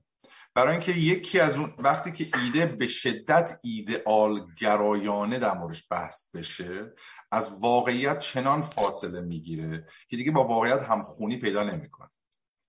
ببینید من الان فرض کنید که من آقایی رو می‌شناسم که این آدم سالها مثلا حقوق خونده توی بهترین دانشگاه های دنیا درس خونده کار اصلش حقوق اساسی هست از نظر سیاسی فعال هست تجربه حضور قانونی در مثلا دولت های متفاوتی داشته که دولت های دموکراتیکن شیوه های اونها رو یاد گرفته تبدیل شده به تکنوکرات. و امروز فردای گذار هست. و این آدم مثلا با گروه های سیاسی که گروه های دموکراتیک تر هستن هم داره فعالیت می‌کنه که کمک کنه این تغییر صورت بگیره. و ما نشستیم در جلسه که گروه های سیاسی متفاوتی وجود دارن مثل گروه های مسلحی که حالا شما گفتین نام بردین یا گروه های اتنیکی که نام بردین و اینا تو اون جلسه نشستن. و ما می‌خوایم تغییر ایجاد کنیم. و این تکنوکرات برمیگرده که میگه قانون اساسی آینده و شرایط اساسی آینده زمانی خوب هست که ما شرایط خاصی رو دنبال کنیم خب این گروه مسلح پا میشه و میگه ما این حرف قبول نداریم و تو تکنوکراتی تحصیلات داری چه اهمیتی داره نظر ما رو اعمال نمی‌کنه و جلسه رو ترک می‌کنه پس از ترک جلسه هم حتما یک جنگی رو میندازه نصف. اونور کشور دوباره وارد خشونت میشه. و در نهایت حرف این تکنوکرات در حد یک حرف در یک جلسه باقی میمونه. اگر فقط ایدئال باشه. اگر تکنوکرات به سمت عملگرایی نره نتیجه ای نمی‌گیره. علتش چیه؟ اصلا من این درس رو از کجا گرفتم؟ در سال 2014 من شروع کردم برای نماینده شورای حقوق سازمان ملل کار کردن که موقع راپورتوار به وجود آوردن یک کنوانسیون جدید برای Crimes Against Humanity بود. یعنی یه خور مغزم خسته شده ترجمه ها سخته شده جنایت علیه بشریت یعنی هدفی که شورای حقوقی سازمان ملل داشت این بود که کنوانسیون جدیدی رو بنویسن به که جنایت علیه بشریت رو بررسی کنه و نماینده راپورتواری رو معرفی کردن. آقای شان مرفی که از وکلای معروف آمریکا هم هستن از اساتید دانشگاه بسیار معروف توی آمریکا هستن که این کار رو دنبال کنن. من برای ایشون کار می‌کردم. و شغلی هم که داشتم این بود که مفاد این کنوانسیون رو بنویسم.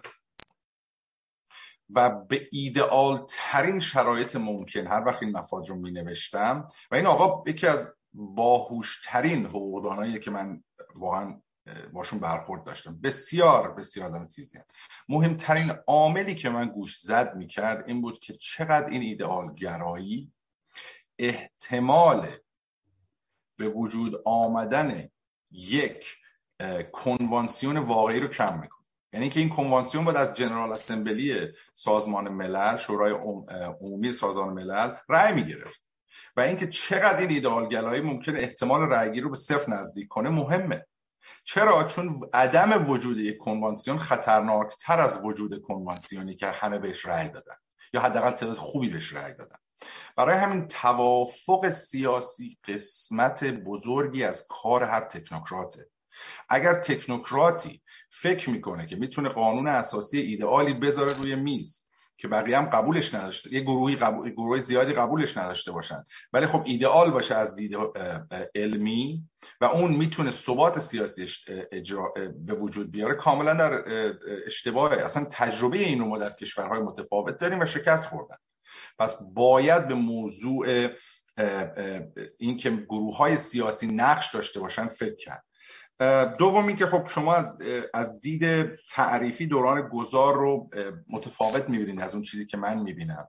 خب این برمیگرده به اون تاریخ کلمه ترانزیشنال جاستس یا دوران گذار. این تاریخ این کلمه کلمه اکادمیک جدید هست. این از 1980 به بعد دیگه شروع شده روش به صورت مستمر اکادمیک کار شدن. یک جلسه ای بود در بنیاد اسپن توی آمریکا توی دهه 80 میلادی. افراد زیادی که از این کشورهای مخصوصا آمریکای لاتین اومده بودن که تغییرات اساسی رو دیده بودن در این مورد و این نظریات صحبت کردن بحث کردن. اینکه دوران گذار چیست؟ اصلا کلمه گذار معنیش واقعا گذار نیست گذار به دموکراسیه. یعنی که شما می‌تونید گذار به یک چیز دیگه جز دموکراسی داشته باشید. اما خب توی کلمه گذاری که ترانزیشنی که ما از علمی بحث می‌کنیم نمیگنجه. یعنی می‌خوام بگم این یک بحث علمی بوده که در تقریبا چهل سال اخیر همینجوری پیشرفت کرده و الان دیدی که نسبت به گذار وجود داره فقط دولت موقت رو در نظر نمی‌گیره. ساختارها اتفاقات قبل از دولت موقت و بعد از به وجود آمدن حتی قانون اساسی تا ثبات واقعی یک کشور رو در نظر می‌گیره. سپاسگزارم از شما. یعنی عملا بدون رهبری سیاسی تکنوکرات ها یه قدم هم نمی‌تونن بردارن. این ترتیب. حمایت رهبری سیاسی هست که فضای رو برای تکنوکرات ها ایجاد می‌کنه. و تمامی بحثی که من دارم همینه که رهبران سیاسی ما به این موضوعات آگاه باشند که زمانی که این موضوع پیش میاد و مبارزهشون به جای می‌رسه که این تغییر عملی میشه اون موقع بدونن که باید این فضا رو چگونه دموکراتیک و با چه نگرانی های تولید کنن که اون تکنوکرات ها بتونن درون این فضا بهترین قانون اساسی یا بهترین و ایدئال ترین شرایط ممکنه رو به وجود بیاره. متشکرم از شما. خانم قسم بفرمایید خیلی ممنون. ارز کنم آقای هوشنگ دانشورز از نیویورک نوشتند من از همین مهستان یاد گرفتم که ائتلاف برای هدف مهم است نه ائتلاف بر سر براندازی حکومت اسلامی. بدون در نظر گرفتن هدف فقط به یک راه, راه حل ماجراجویانه خواهیم رسید. از سخنران محترم تشکر می کنم که از ما می‌پرسند هدف شما از براندازی حکومت فعلی چیست؟ آیا از آنچه در انقلاب 57 رخ داد درس نگرفته ایم؟ سپاسگزارم.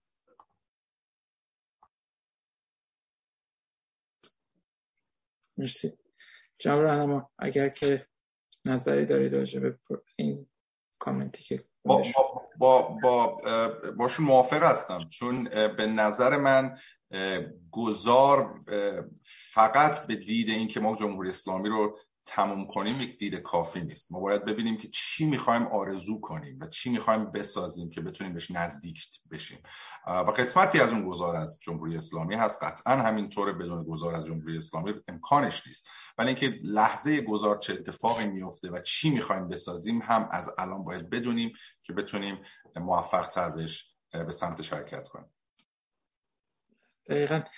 جناب ناخدا فارسی بفرمایید خواهش می‌کنم. متشکرم جناب عبدی درود به سخنران گرامی دکتر رهنما و دوستان دیگه در اتاق. من نمی‌خواستم صحبت کنم چون که جناب نارمکی صحبت کردن در مورد ارتش و منو ملتحق کردن که من اومدم. ارتش بیطرفی اعلام کرد. ارتش که بیطرفی نمی‌تونه اعلام بکنه. شاید منظور جناب نارمکی این بود که ارتش واقعا ملی نبود که بتونه تصمیم بگیره. ارتش من اینجا خودم من یک نظامی هستم. این رو به جرأت به تمام مردم ایران میگم که ارتش ایران با توجه به فرمایش یا فرمانش پادشاه ایران که ارتش باید از نخست وزیر وقت اطاعت داشته باشه نکردن اعلام بیطرفی مفهوم نداشت و به مردم ایران خیانت کردن. به معنی واقعی. بنابراین من می‌خواستم این حتما تصحیح بشه. امکان نداره. ارتش که نمی‌تونه اعلام بیطرفی بکنه. ولی در مورد سخنرانی جناب رهنما من خیلی تشکر می‌کنم واقعا از نظر تئوری این مسئله دوران گذار مسئله که نه واقعا واژه دوران گذار رو خیلی به خوبی تشریح کردم من همیشه مواظب بودم وقتی که من به مردم ایران هم میگیم دوران گذار بلا فاصله به نظرشون می‌رسه که خب این مراحل گذار از گذار چی هست؟ از نظر من نظامی من وضعیت کشور ایران رو اگر بخوایم در نظر بگیریم من به هیچ وجه نمی بینم که به سادگی به اون جایی برسیم از نظر تئوریک بتونیم قانون اساسی بنویسیم. بحران به وجود خواهد علت اینکه بحران به وجود میاد هم خب انواع اقسام نیروهای امنیتی در کشور وجود داره که اینها به سادگی رها نخواهند کرد. همچنین گروه های مسلحی که وجود دارند به میدان خواهند اومد. بحران خواهد بود. ما باید در بحث های دوران گذار که کاملا صحیح توضیح دادن ما بحران رو هم در نظر بگیریم. و چگونه مدیریت بکنیم این بحران رو باید تا به اون وضعیتی برسیم که بتونیم واقعا قانون اساسی و آینده کشور رو در نظر بگیریم. تا نتوانیم بحران رو مدیریت کنیم کنترل کنیم امکان چنین وضعیتی شاید غیر ممکن باشه در کشور ایران. از من تمام سپاسگزارم از شما. بفهم من چیز زیادی ندارم اضافه کنم. فقط تشکر می‌کنم از ناخدا فارسی و ارزیابی که مثلا از شرایط کنونی ایران دارن حس می‌کنم که واقع گرایانه تر این واقع گرایانه است این ارزیابی. معنیش نیست که راه های وجود نداره ولی خب راهی ولی احتمالا راه های آسون روز به روز دارن کمرنگتر و کمرنگتر میشن و من اینو باشون موافقم. متشکرم. خانم کوهستان بفرمایید خواهش می‌کنم. خیلی ممنون. آقای حسام الدین از شیراز نوشتند من فکر می‌کنم شما در خارج کشور بیشتر روی آنچه که در دو قانون مشروطه و اسلامی باید حذف شود مطالعه کنید. چون به هر حال مملکت احتیاج به قانون دارد و دولت موقت تا به مجلس مؤسسان برسد باید چیزی در دست داشته باشد. خیلی ممنونم.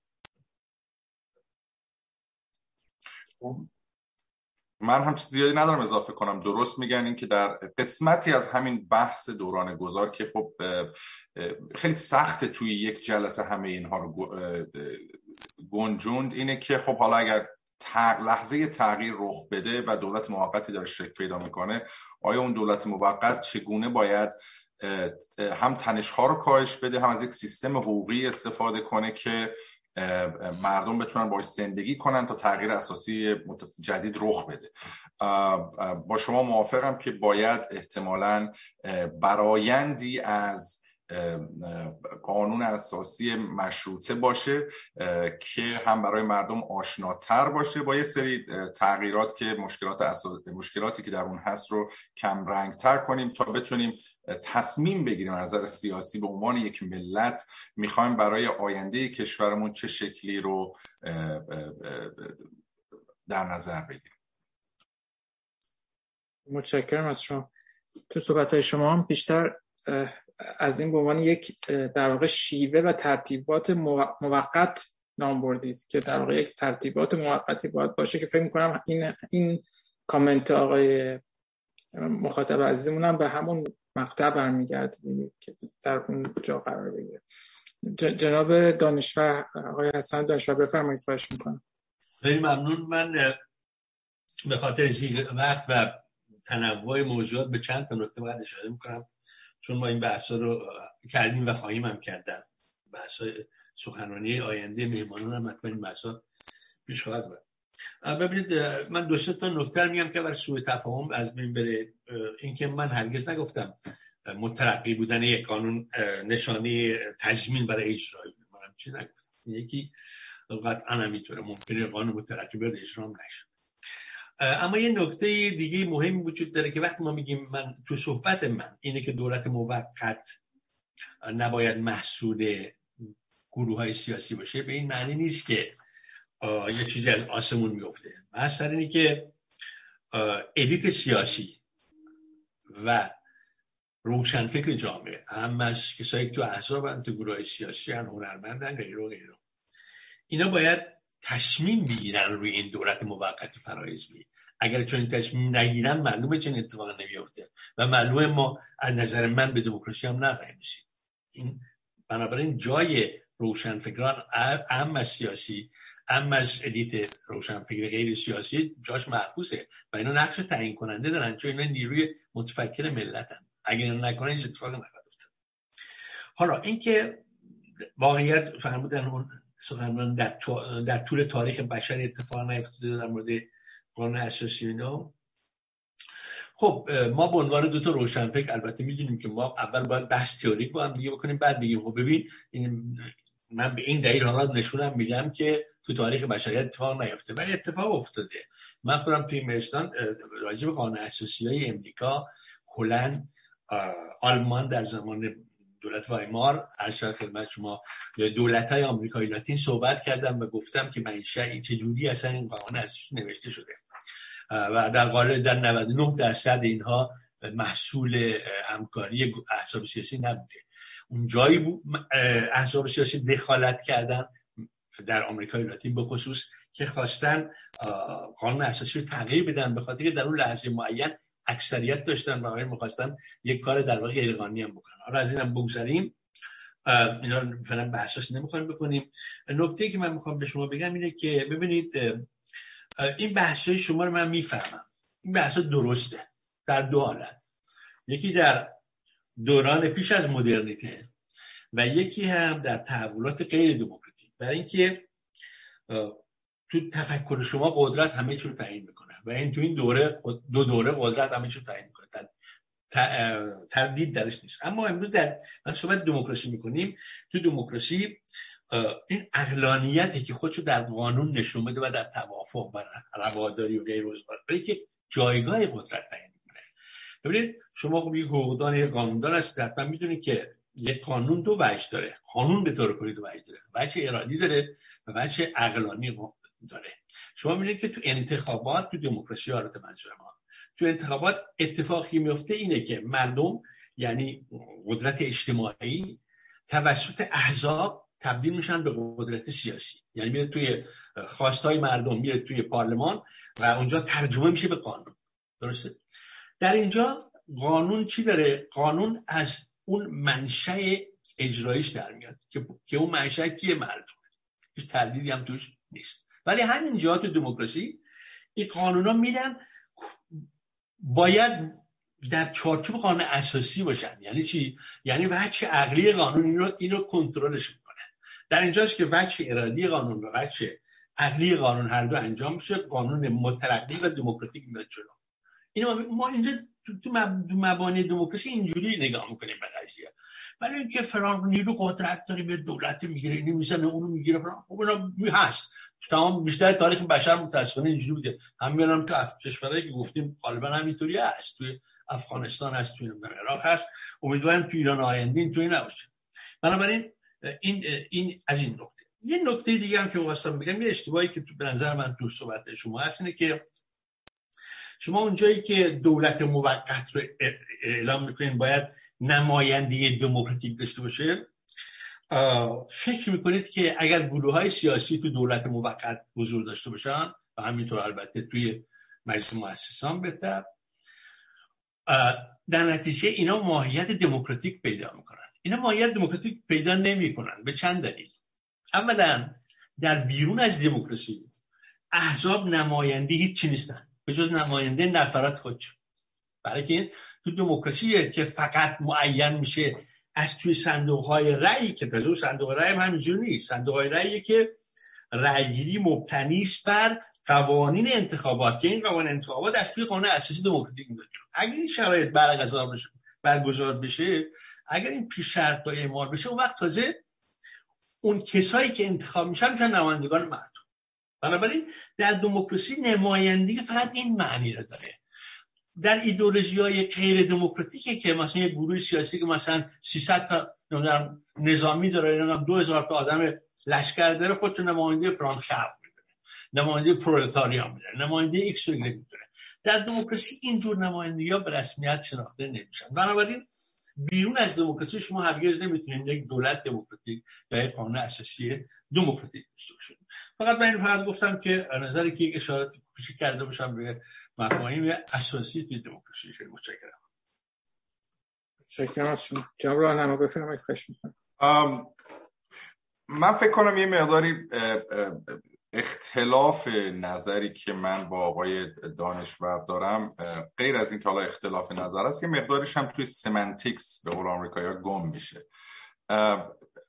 ببینید دموکراسی در خلع تولید نمیشه. شما هم فکر می‌کنم با این موافق سوالی که وجود داره اینه که اولا خود معنی دموکراسی هم به عنوان یک شیوه حکومتداری شیوه شیوه نیست که به عنوان وحی نازل اومده باشه. که این دیگه بهترین شیوهی که از طرف خداوند بر شما مثلا نزول پیدا کرده. اتفاقی که افتاده اینه که دموکراسی و شیوه دموکراسی یک تجربه بوده. مردم متفاوتی در دور دنیا شیوه های متفاوت حکومتداری رو انتخاب کردند و به این نتیجه رسیدند که دموکراسی بهترین شیوهیه که میشه نظرات بیشترین مردم رو تحمی... بیشتر مردم رو شنید و ثبات سیاسی طولانی تری تولید کرد.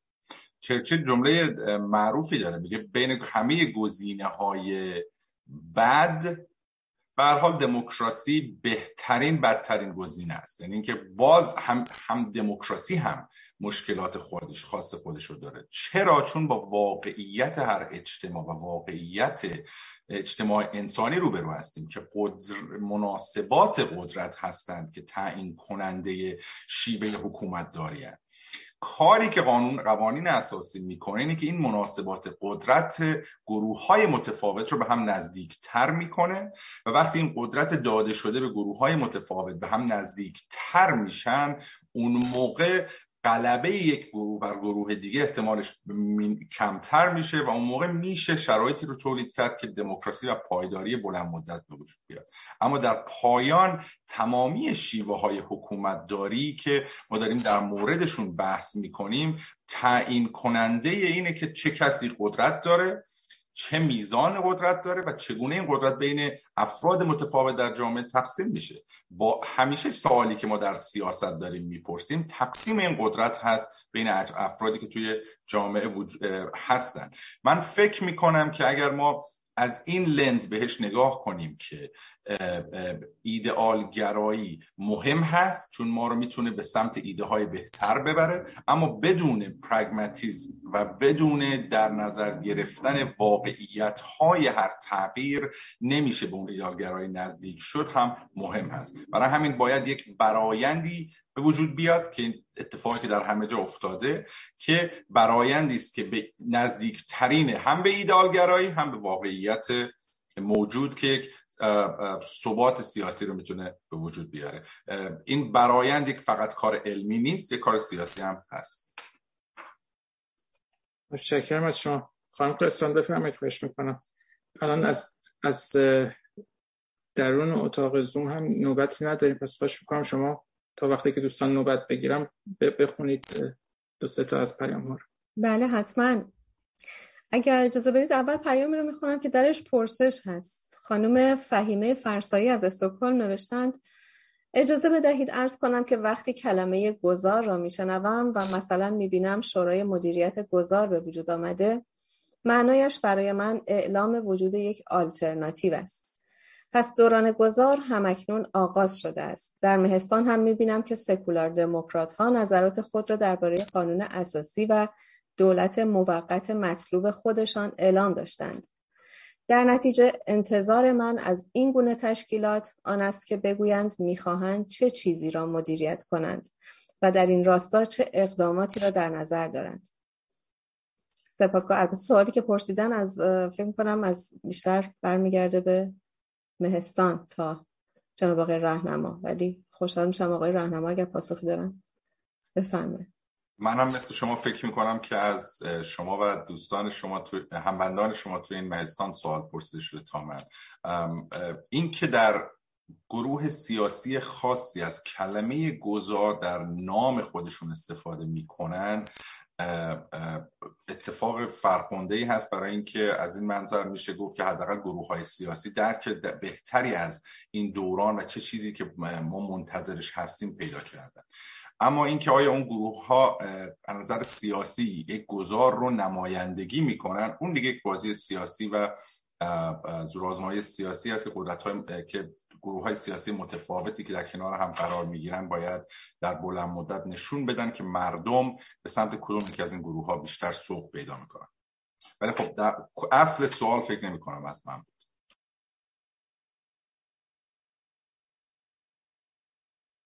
خیلی ممنون. این پرسش رو آقای ابتهی چگونه می‌تونیم پاسخ بدیم؟ من من پرسش رو برای شما ارسال می‌کنم اگر اجازه بدید و ادامه میدم با پیام های بعدی تا اگر شما خواستید پاسخ خانم فرسایی رو بفرمایید. تو حد فاصله این که من پیام رو برای شما بفرستم. آقای مهدی اصلی در یوتیوب نوشتند مسئله اصلی فعلا قانون اساسی آتی نیست. بلکه ایجاد یک بدیل سیاسی نیرومند با پایگاه وسیع مردمی قائل, مردمی قائل به سکولار دموکراسی است. این نیروی سیاسی می تواند قانون اساسی مناسب را تنظیم و در زمان خود به رأی گذارد. این پیام آقای مهدی اصلی بود. من خیلی بد خوندم. امیدوارم من, من, من, من هم با این آقای اصلی موافقم. که نکته مهمی که الان وجود داره به وجود آمدن آلترنتیف های سیاسی قدرتمندی هستن که بتونن مردم ایران رو در جهت اون تغییر حرکت بدن. من هم کاملا باشون موافق هستم. اما کلمه اینجا به کار بردن که اون بود که قائل به سکولار دموکراسی.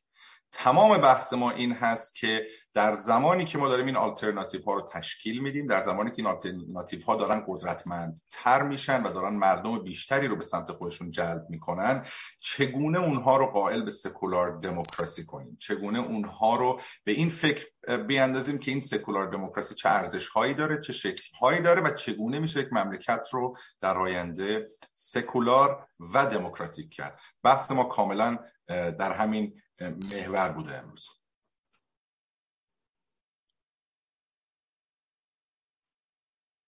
خیلی ممنون. من پیام دیگر رو اجازه دارم بخونم آقای ابتهی بله خواهش کنم البته آقای دانشور هم نوبت گرفتن چون وقتمون کمه اجازه بدید یک نوبت کوتاه به آقای دانشور بدید بعد بله. پیام رو بعدا بخونم.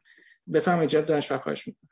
خیلی ممنون. من سعی می‌کنم اگر درست فهمیده باشم سوال این شنونده گرامی رو. اینه که نیروهای سیاسی سال آیا این است که نیروهای سیاسی چه چه نقشی رو بازی خواهند کرد یا چه برنامه‌ای دارن برای گذار؟ اگه این باشه اگه درست فهمیده باشم من فکر می‌کنم نقش نیروهای سیاسی هر جامعه‌ای که بیرون از دموکراسیه برای رسیدن به دموکراسی در درجه اول آوردن ایده ها و فروش اون ایده ها به ملت ایده های دموکراتیک. یعنی دموکراسی شما وقتی می‌تونید به وجود بیارین که پیش زمینه این ایده ها را یه, یه مقدار روش کار کرده این بحثایی که ما می‌کنیم وقتی میگیم که قانون چیه قدرت چیه تو دموکراسی کارکرد اینا چگونه هست؟ اینا همه بحثایی که مربوط میشه به, به, به به پایه های دموکراسی مربوط میشه به پرنسیپ های دموکراسی. اگه مردم یه ملتی این پرنسیپ ها رو بشناسن سرشون کلاه نخواهد رفت. اگه نشناسن سرشون توسط یک قدرت دیگه کلاه خواهد یعنی یک قدرت دیکتاتوری میره یه دیکتاتوری دیگه میاد. اتفاقی تو خاورمیانه ما تو صد سال گذشته افتاده. در ناسیونالیسم عرب اومده رفته ناسیونالیسم بعثی اومده رفته نمی‌دونم احزاب کمونیستی اومدن رفتن. ولی همه اینا قربانی های زیادی از ملت های منطقه گرفته و هیچ کدومشون به دموکراسی نرسیدن. ولی اتفاقی که مثلا ما به عنوان مثال 200 سال پیش تو امریکا افتاده مثلا نگاه کنیم یا تو خود کشور ما نگاه کنیم اینا رفتن برای که بفهمن چه جور حکومتی در آینده می‌خوان بنا بذارن تا نه تنها رفتن فیلسوف فیلسوف های قدیم رو خوندن حتی تو ایران باستان هم کندکاف کردن که چیزی می‌تونن درست کنن. یا تو کشور ما تعداد کمتر از ده انگشتان دست ما رفتن اومدن تو اروپا ببینن اروپایی چیکار کردن. و یه چیزایی آموختن اون موقع البته قانون اساسی مشروطیت چیز کاملی نیست. برای اون موقعی که 98 درصد ملت ایران تو دهات مخروبه زندگی می‌کردن و اون موقعی که دو تا رقیب گنده توی مملکت بودی که حکومت قاجار بودی که روحانیت بود تا در کنارش یک قدرت نوپای چپی که با بلشویکا و منشویکا تو روسیه هم سرکار داشتن این اومده بود. ولی تعداد اندک روشن فکرانی که بحث های که الان خیلی خسته کننده است ما می‌کنیم اونا آوردن. و بر اساس اون اولین کشور قانون قانون در آسیا به وجود آوردن. یعنی این بحث اهمیت فوق العاده داره. اینکه توده مردم خواهان عمل هستن و بحث دیگه. ولی من فکر می‌کنم امروز قبل از دست به عمل شدن روشن شدن این بحث فوق العاده مهمه. برای که این اختلافاتی که ما تو تئوری داریم فردا می‌تونه این اختلافات تبدیل به زد خورد با گلوله و تفنگ بشه. اهمیت اینا اینه. اهمیت نقش روشنفکر در گذار درست به رو دموکراسی در اینه. امروز ما میشستیم پشت صندلی با هم صحبت می‌کنیم. ولی فردایی که جمهوری اسلامی بیفته ما دیگه پشت صندلی نیستیم. برای که اتفاق نیفته باید از حالا گفتگو کنیم. باید از حالا از حالا همدیگه رو نقد کنیم. دشمن هم نیستیم. ولی خب دیدگاهی متفاوت داریم. با این نقده که مردم آموزش سیاسی می‌گیرن هیچ راه دیگه به نظر من وجود نداره.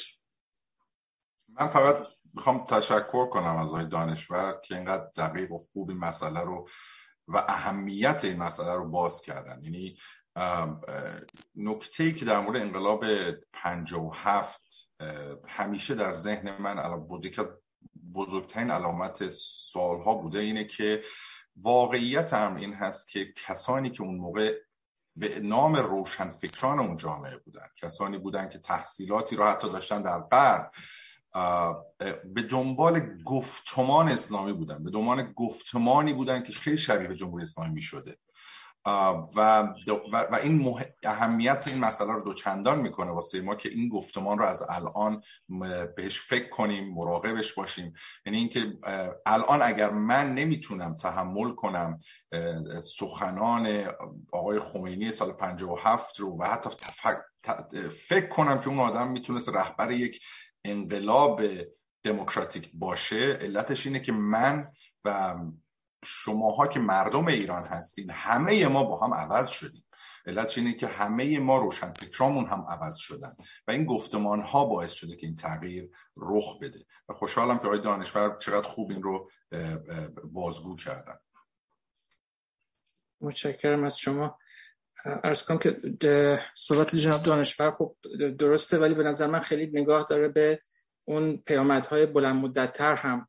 در این حال اون فعالیت سیاسی نیروهای فعلی یک استفاده فوری هم داره و ضروری است. چون که زمان داره میگذره و ما به سرعت داریم نزدیک میشیم به اون چیزی که احتمالا پیش بیاد و خلع سیاسی باشه.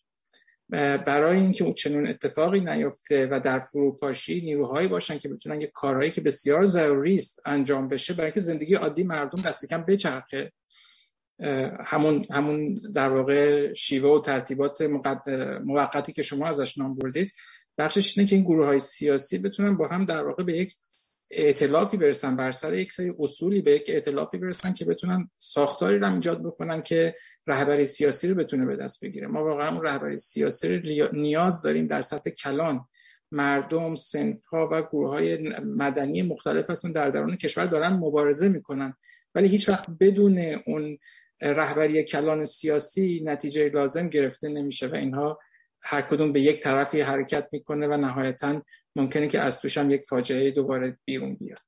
فکر می‌کنم این هم وظیفه گروه های فعال سیاسی امروز هست و یه مقدار به عواقب فوریتر داستان نگاه می‌کنه. فرصت کوتاهی داریم جناب رهنما. اگر که صحبت آخری هست بفرمایید که بعد دیگه ببندیم جلسه. من فقط قبل از اینکه به محله برسم تشکر کنم از اینکه منو دعوت کردین. می‌خواستم دوباره بگم که باید فکر کنیم به دوران گذار. به این علت که هم باعث میشه بتونیم به شیبه های در کنار هم اومدن بیشتر فکر کنیم. هم سرعت ببخشیم. همینطور که نگرانی های هم هست که ممکنه این خلا خیلی زودتر از اونی که فکر می‌کنیم پیش بیاد. سرعت ببخشیم به این تجمع آرا و اینکه این تغییر رو چگونه می‌تونیم با رهبریت های بهتر جلو ببریم و اینکه به این فکر کنیم که چگونه میشه به هدف نهایی فکر کرد که اون دموکراتیک کردن آینده ایران هست. با تح... با به جای کلمه تحمل کلمه دیگه شما من امروز یاد رواداری نسبت به عقاید دیگرون اینا اون چیزهایی است که باید تمرین کنیم که بتونیم زودتر هم به اون مرحله برسیم. من باز هم تشکر می‌کنم از شما و دعوتتون. امروز هم از شما خیلی آموختم. همین که فرصتی شد که یه مقداری مسائل رو به صورت آکادمیک تر بحث کنیم. می‌دونم که مسائل وقتی اینجوری میشه مقداری خسته کننده تر هم هست. ولی نیاز هست که این اتفاق بیفته و آگاهی همه ما با توی این بحث و گفتگو بالاتر بره. ممنونم از بسیار سپاسگزارم از شما که وقتتون رو گذاشتین. از همه عزیزان هموندم در مهستان و بینندگان و شنوندگان و تلویزیون میهم برای پخش زنده برنامه امروز. متشکرم. پاینده ایران بدرود. بدرود شب همگی خوش. شب همگی خوش.